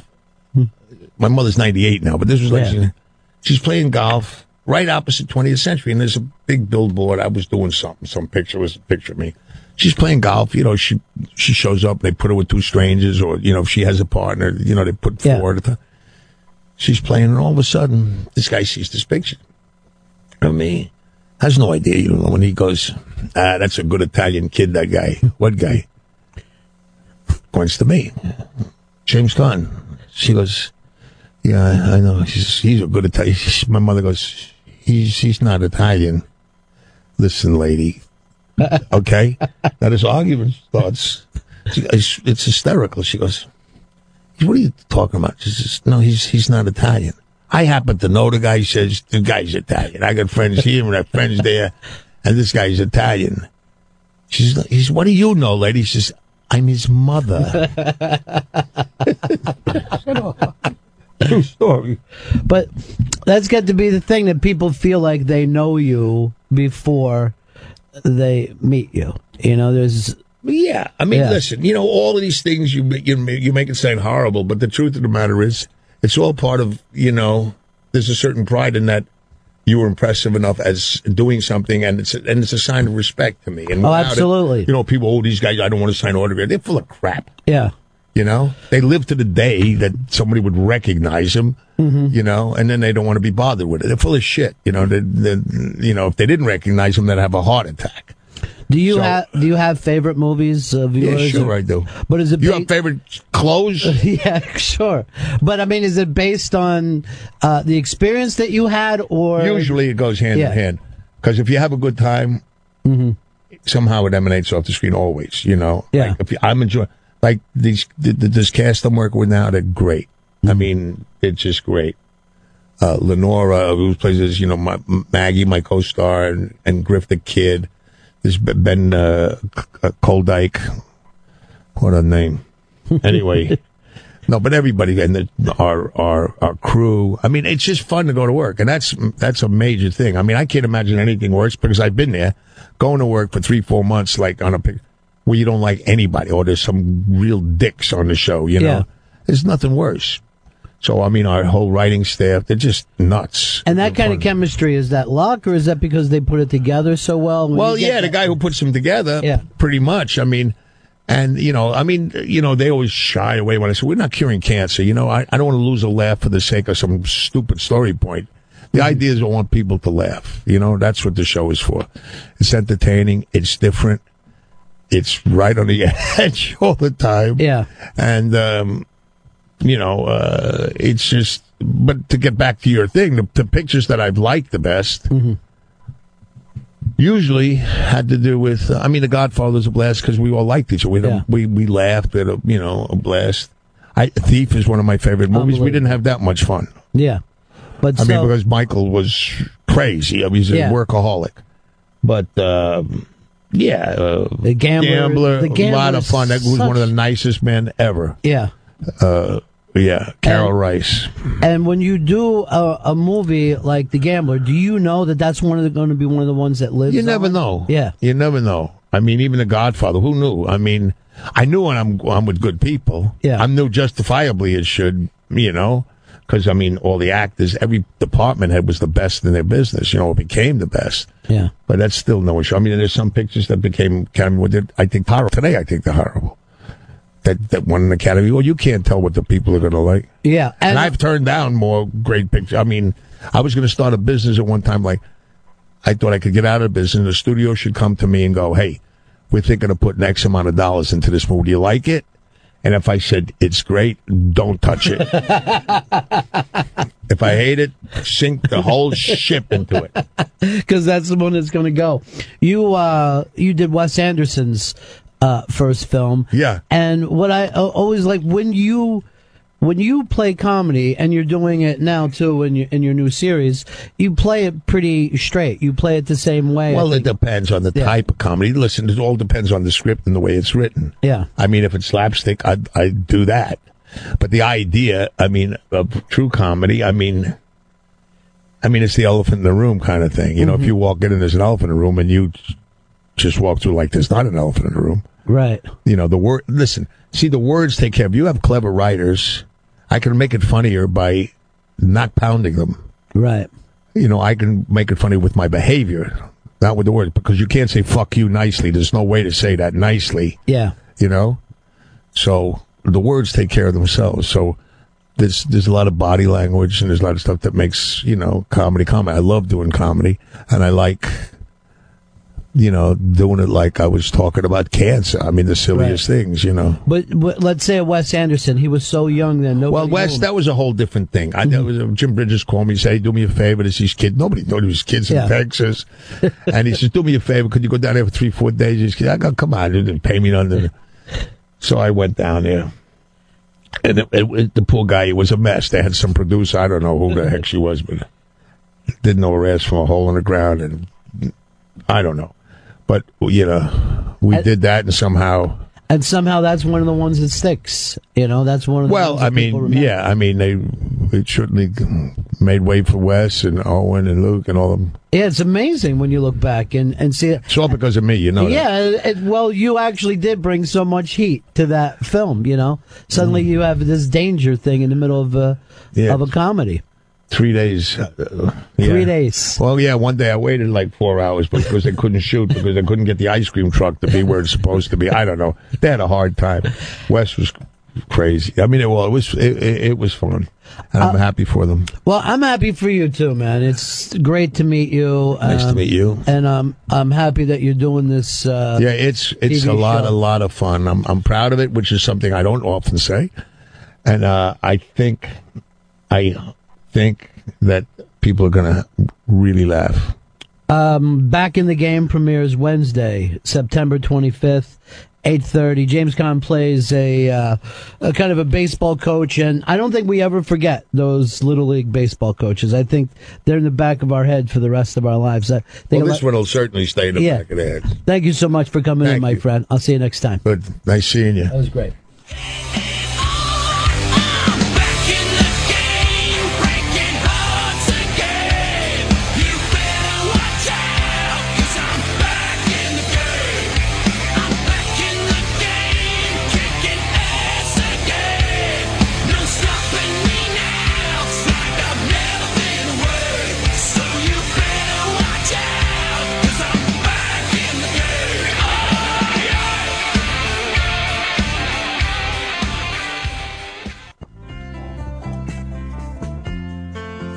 that drive me out of my mind.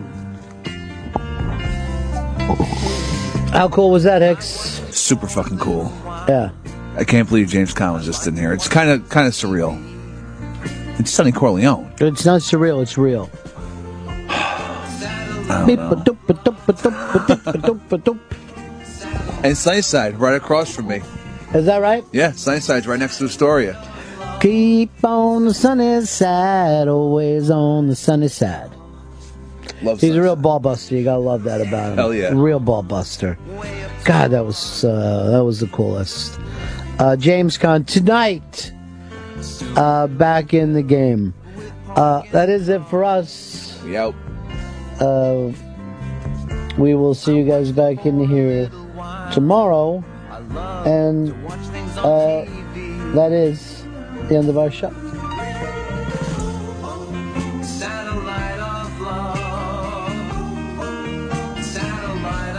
That's the end of my show. Donk. Satellite of love. Satellite of...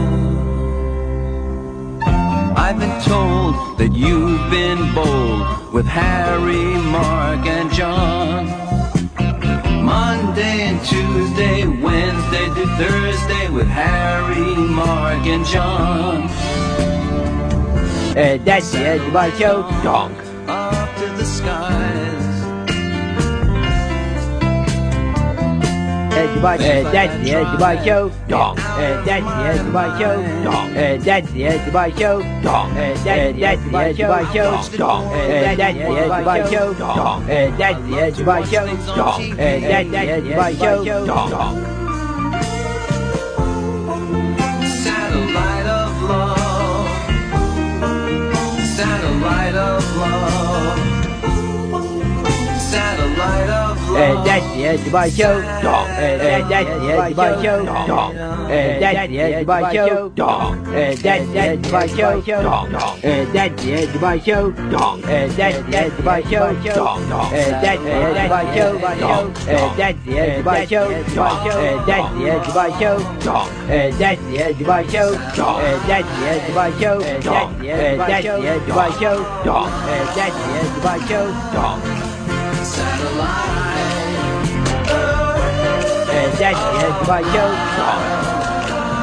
that's the end of my show, that's the end of my show, that's the end of my show, that's the end of my show. Oh yeah, y'all know it's time for some of that gay talk. That's the end of my show, donk. That's the end of my show, donk. That's the end of my show, donk. That's the end of my show, donk. That's the end of my show, donk. That's the end of my show, donk. That's the end of my show, donk.